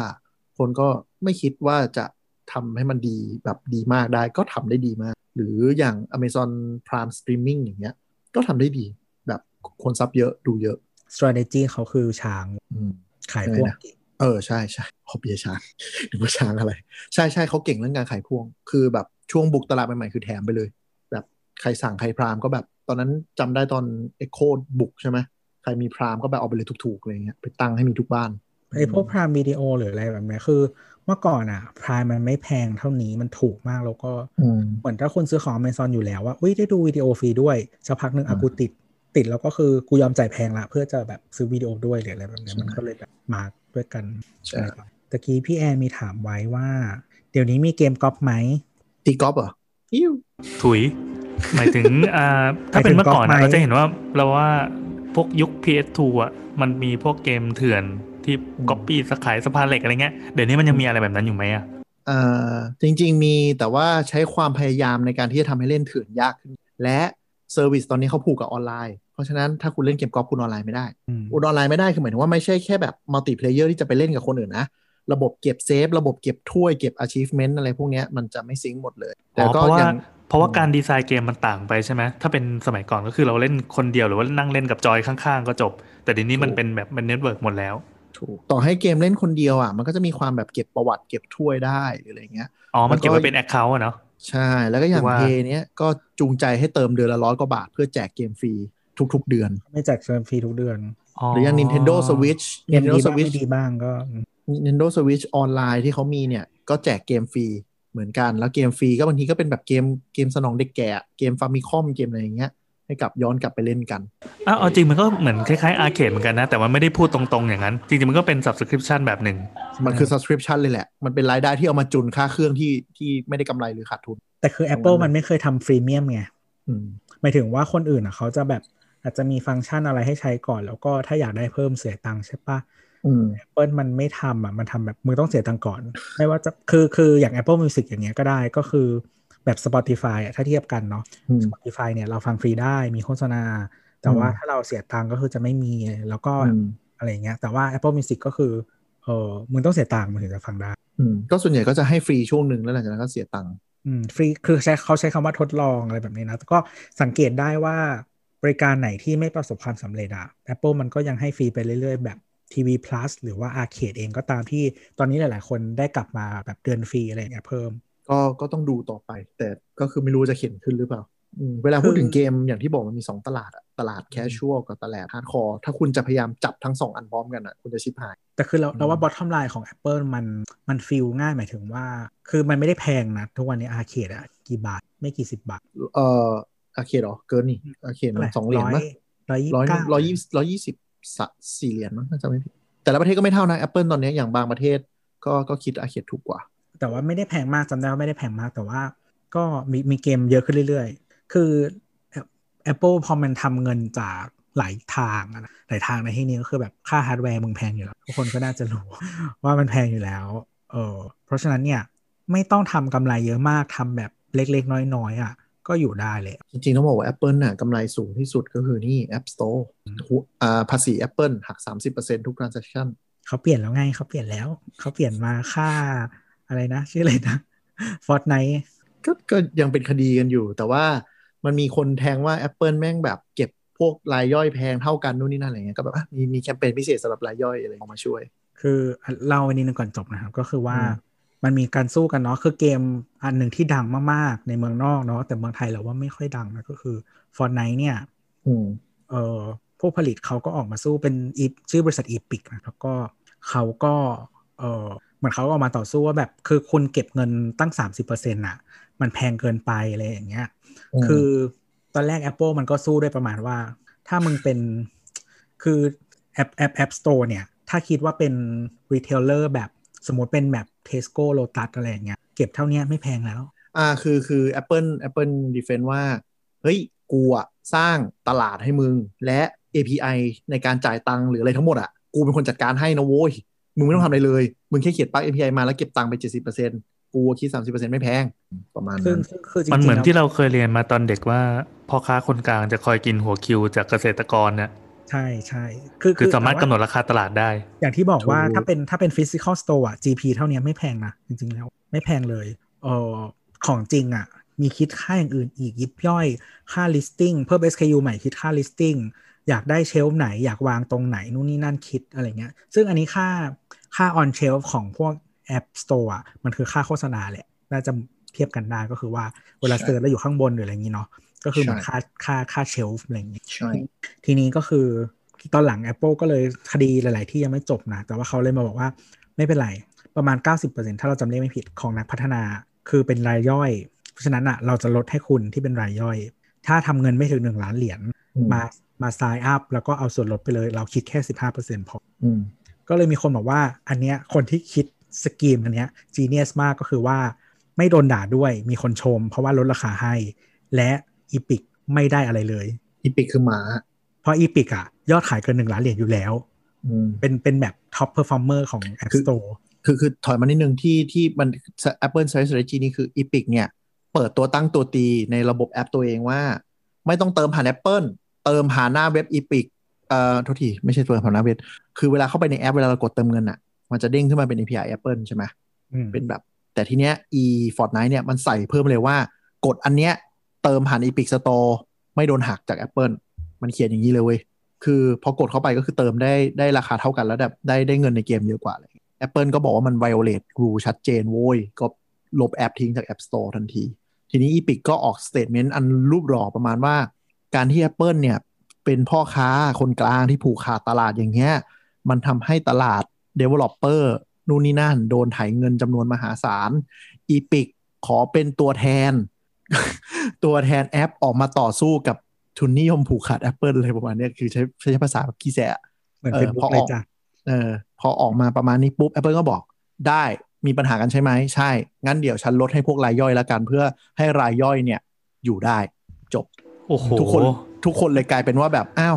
กลายเป็นว่า Apple ก็คือมาช่วยรายย่อย อีรายย่อยที่เป็นแบบ 80%ในตลาดก็แบบ ก็ก็โอเค Apple ฟังความคิดของเราแล้วไง แล้วอีพิกมึงจะงองแงอะไรอีกอืมเงืดแต่ที่จะบอกก็ช่วยปกป้องเงินกูด้วยดันบอกว่าแบบช่วยทำเพื่อโลกด้วยได้อืมเออเออมุกประมาณนั้นนะคืออันเนี้ยมันก็เลยเหมือนแบบเหมือน Apple ก็เลยดูเหมือนคนที่เราเลยบอกว่าคนที่คิดอะคือเก่ง เพราะว่าอืมหล่อด้วย แล้วก็คือจริง ๆ มันเสียเงินนิดเดียวเว้ยในการที่ลดราคาลดจาก 30 มาเป็น 15 เพราะว่าแอปส่วนใหญ่อะมัน contribute รายได้ให้ Apple นิดเดียวใช่ คนที่ contribute ให้เยอะอะก็คือเจ้าใหญ่นั่นแหละ ก็คืออีพวกเกมจ้าใหญ่เออลดพวให้กเกมทั้งนั้นเลย เพราะฉะนั้นอะก็คือหล่อด้วยเสียเงินนิดเดียว แล้วก็อีกคนที่มีปัญหากับกูไม่ได้ตังค์คือมันเป็นการตบหน้าอีพิกชัดเจนเพราะกูทำตาม statement ที่มึงด่ากูแล้วก็เงึดเงึดก็เลย Epic ก็เลยเงึดเงึดระดับหนึ่งแต่ก็ก็เข้าใจว่าคนที่แบบสายแบบ liberal เขาก็แบบไม่ต้องการให้เกิดมีโมเดลนี้แหละ เขาก็สู้สู้ประมาณหนึ่งคือไม่ชอบการผูกขาดไงอืมแต่จริงๆเขา Apple ไม่ได้ปิดกั้นขนาดนั้นนะ คือหมายถึงว่าคุณสามารถไปเติมเงินผ่านช่องทางอย่างเช่น เข้าไปเว็บแล้วเติมได้ Apple ก็ไม่ได้ห้ามคือหลาย ๆ เจ้าอะเออเขาก็มีมีวิธีทางออกอยู่อย่างเช่น อย่าง ROV เนี้ยก็คือเติมในในแอปก็ได้ เติมเติมในแอปมันเลยอะที่อยู่บน iOS อะครับอืมมันก็จะได้คือมันจะมีค่าเงินในเกมมันเรียกคูปอง สมมติเติมกี่บาทได้กี่คูปอง แต่ถ้าคุณไปเติมผ่านเว็บ อืมคุณจะได้โบนัสคูปองเพิ่ม ใช่ใช่ เพราะว่าเขาไม่โดนเสียเปอร์เซ็นต์เนาะอืมที่คุณก็ต้องรู้เอง คือ Apple มันห้ามโฆษณาข้างในไงอ่าอันเนี้ยคุณก็ต้องรู้เอง หรือว่าอย่างพวก YouTube Premium อะตอนมาใหม่ๆอะเราก็งงมากเลยว่าแบบบอกว่าเออแบบแพงจังนู่นนี่นั่น ต้องไปหาเครื่อง Android มาสมัครอืมมึงไม่ต้องหาเครื่อง Android มาสมัคร มึงเข้า Safari อะแล้วก็กดสมัครในนั้น ในหน้าเว็บในหน้าเว็บก็ได้เลทเท่า Android เออ เป็นไรถูกกว่าประมาอะณร้อยหนึ่งร้อยหนึ่งมั้งเออหา Android ทำไม อีกอีกเจ้ามันอีต้องกเจ้ามันต้องที่การทำให้คนใช้ iPhone เป็นพลเมืองชั้นสองเท่านั้นเอง อีกแล้อีวกเจ้าที่ที่ที่ฟาดหนักๆก็ Spotify อืมมันจะไม่สามารถจ่ายผ่าน iOS ได้อ๋อจริงเหรอต้ไปใช่ไม่เคต้อยงไปไม่เคยรู้มาก่อน ไปก็กรอไปกจ่าผ่ายนผ่านเว็บเว็บครับต้องไปจ่ายผ่านเว็บ แกทำให้ก็คือฉันเป็นคนโง่เออพอจะสมัครพรีเมียมปุ๊บ มันก็จะเด้งประมาณว่าแบบ โอ้โอขอโทษด้วยเราสมัครพรีเมียมไม่ได้ เพราะว่ากฎของ Apple นะอืมเจ้า แต่มันไม่ที่สามารถแบบไม่สามารถลิงก์ไปได้ว่าให้ไปจ่ายทางไหนต้องไปกดเองไม่มันดีว่ะเจ้าที่ไม่เคยมีสโตร์อยู่ใน Apple ด้วยซ้ำก็คือ Kindle นะครับอืม Kindle คุณสายอินแล้วโหลดหนังสือมาได้อย่างเดียวทำอะไรไม่ได้ ต้องไปซื้อในเว็บอืมเย่มึงใช่เจ๋งจริงว่ะเป็นอย่างนี้มาซึ่งตั้งแต่แรกซึ่งซื้อในเว็บก็คือเปิดเบราว์เซอร์แค่นั้นเอง ใช่ใช่ก็ใช่คือคือถ้าคุณสมมติคุณไม่มีคอมเลยนะ มี iPhone เครื่องเดียวนะ ก็เปิดใน Safari อะ ทุกอัน มึงเปิดเฮ้ยในเจ๋งว่ะก็จ่ายตังค์ได้หมดโอ้ใช่คือ Apple ก็ไม่ได้ไปไล่แบนแอปนะ Apple ก็ไม่ได้ไม่ได้ไม่ได้ไปไล่แบนแอปออกไม่อะรนะผิดไงคือปัญหาก็คือเหมือนกับการที่คุณเขาเก็บ 30%คือค่าความสะดวกก็คือคุณสแกนหน้าปุ๊บจ่ายปุ้งตัดตัดบัตรปุ๊บไปเลยอะไรอย่างเงี้ยอันนี้แหละคือ 30%ที่เขาเก็บ แต่ถ้าคุณเอาข้อมูลบัตรเครดิตไปฝากไว้ที่ Spotify ไปฝากที่นู่นที่นี่มันก็คือคุณรับความเสี่ยง Apple ก็ไม่ได้แคร์ตรงนี้ แค่นั้นเอง อืมอืมแค่นั้นเลย แต่แต่ก็คือมันก็มีความความ เลวเล็กๆนิดนึงก็คือพยายามบล็อกทุกวิธีทางในการโฆษณาช่องทาง ก็คือคือในมึงแอต้องปมีอะเซนส์คุนิณดนึงห้ามบอกนะว่ามี alternative choice อะใช่คือถ้าคุณทำแบบ Kindle หรือว่า Spotify อะก็คือไม่มีเลยไม่มีคือไม่มีอ่าใช่ choice ไม่มี choice แต่แรกคือคุณต้องออกไปเอง แต่ว่าถ้าแบบเกมหลายเจ้าแบบ ROV g a r i n a อะไรเงี้ยที่เราบอกอะมี choice แต่ว่าถ้าคุณรู้อะคุณก็ไปเติมข้างนอกอ่าแต่ห้ามเขียนในแอปว่า มาเติมทางนี้สิถูกกว่าเละโดนเลยห้ามห้าม ประมาณนั้นก็ ถ้าใครเราว่าเราว่ามันคือถ้ากลับคือถ้าถ้าถ้ากลับมาเรื่องเกมก็คือมันอันเนี้ยมันเป็นความเป็นโมบายที่ที่เกมคอนโซลมันจะไม่มีตรงเนี้ยอืมเพราะฉะนั้นเขาเลยไม่กล้าแหย่มเข้ามา แล้วทางนี้ก็ไม่กล้าแหย่มเข้าไปใน c u เจอร์ของเกมคอนโซลเหมือนเพราะถ้ามันมีมันมีเจ้าที่มาลงแล้วสำเร็จอะที่เป็นบริษัทเกมใหญ่อะมคือ Blizzard แต่ว่าบ้านเรามันไม่ฮิตเกมอะไรวะ Hearthstone Hearthstone อ๋อเออเออก็ระดับหนึ่งอืม แต่มันพูดยากอะ มันคือแค่แบบอำนวยความสะดวกให้เล่นได้เพราะเกมมันไม่ได้กราฟิกเฮลอืมเออก็นั่นแหละก็ถ้าใครคือนะครับอืมถ้าใครซื้อจะเติมเงินเกม หรือว่าบริการอะไรก็ตามนะครับ ใช้ iPhone iPad อยู่ก็ไปเข้าเว็บเขานะครับ แล้วก็เติมข้างนอกถ้าใคร sub อะไรอะ YouTube Premium หรืออะไรอยู่ก็ไปเติมข้างนอกนะฮะถูกกว่าประมาณ 50 บาทเลยสิบมั้งถ้าจำไม่ผิด เออนั่นแหละ ประมาณนั้นท้ายๆไม่ไม่เกี่ยวกับเกมแล้วแต่นั่นแหละ เราดูเราดูเราดูว่าว่าผมจะตั้งทีวีตรงไหนนะครับ อันนี้คือทีวีก็มีมาสองเครื่องใช่ไหมคือที่บ้านมีอยู่แล้วปะอะไรนะที่บ้านมีทีวีอยู่แล้วด้วย จริง ๆ ตอนแรกอะวาง strategy ไว้ว่าทีวีอะจะเก็บตังค์ซื้ออีกปีสองปี ตอนนี้คือมีทีวีจีนห้าพันบาทมาตั้งไว้อยู่อืมเออซื้อมาประมาณครึ่งปีที่แล้วกะจะใช้สามปีจนหมดประกันไงแล้วค่อยซื้อตัวใหม่อืมอืมตอนนี้กูได้ทีวีใหม่เครื่องแล้ว อารมณ์มันเหมือน เรามีการ์ตูนอยู่แต่ขาดเล่มหนึ่งอะแต่ว่าแม่งเวลาเขาขายเขาขายยกแพ็คเราก็เลยต้องซื้อยกแพ็คเออเออเออเออ feeling ประมาณนั้นเลยอะ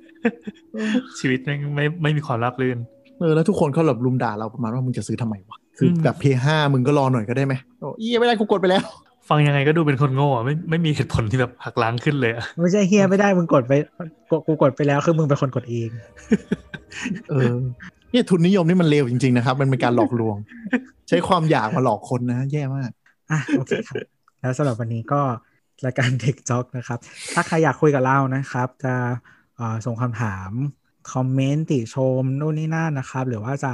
ด่าหมีเคน Donate ก็ Donate ตามนะครับโดเนทมามาคุยกับเราได้ที่ hashtag techjock นะครับสระเอถอถุงก็ไก่จอจานไมตรีออ่างก็ไก่นะครับ แล้วก็สะกดยากชิบเป่งทวิตมาหาแอคเคาท์เลยดีกว่า หรือว่าหรือว่าเลิกว่าเมนชั่นมาก็ได้นะครับ at tech jock talk นะครับ ที่ทวิตเตอร์ของเราทวิตเตอร์ at tech jock talk ครับ หรือว่าติดแฮชแท็กกองทุนช่วยเหลือมีเคียนได้นะครับ อะไรวะหน้าด้านเนาะทุเรศชิบหายเลย เออ แล้วแหละช่างว่เถอะแล้วสำหรับวันนี้ก็สวัสดีครับสวัสดีครับบ๊ายบาย เย่เย่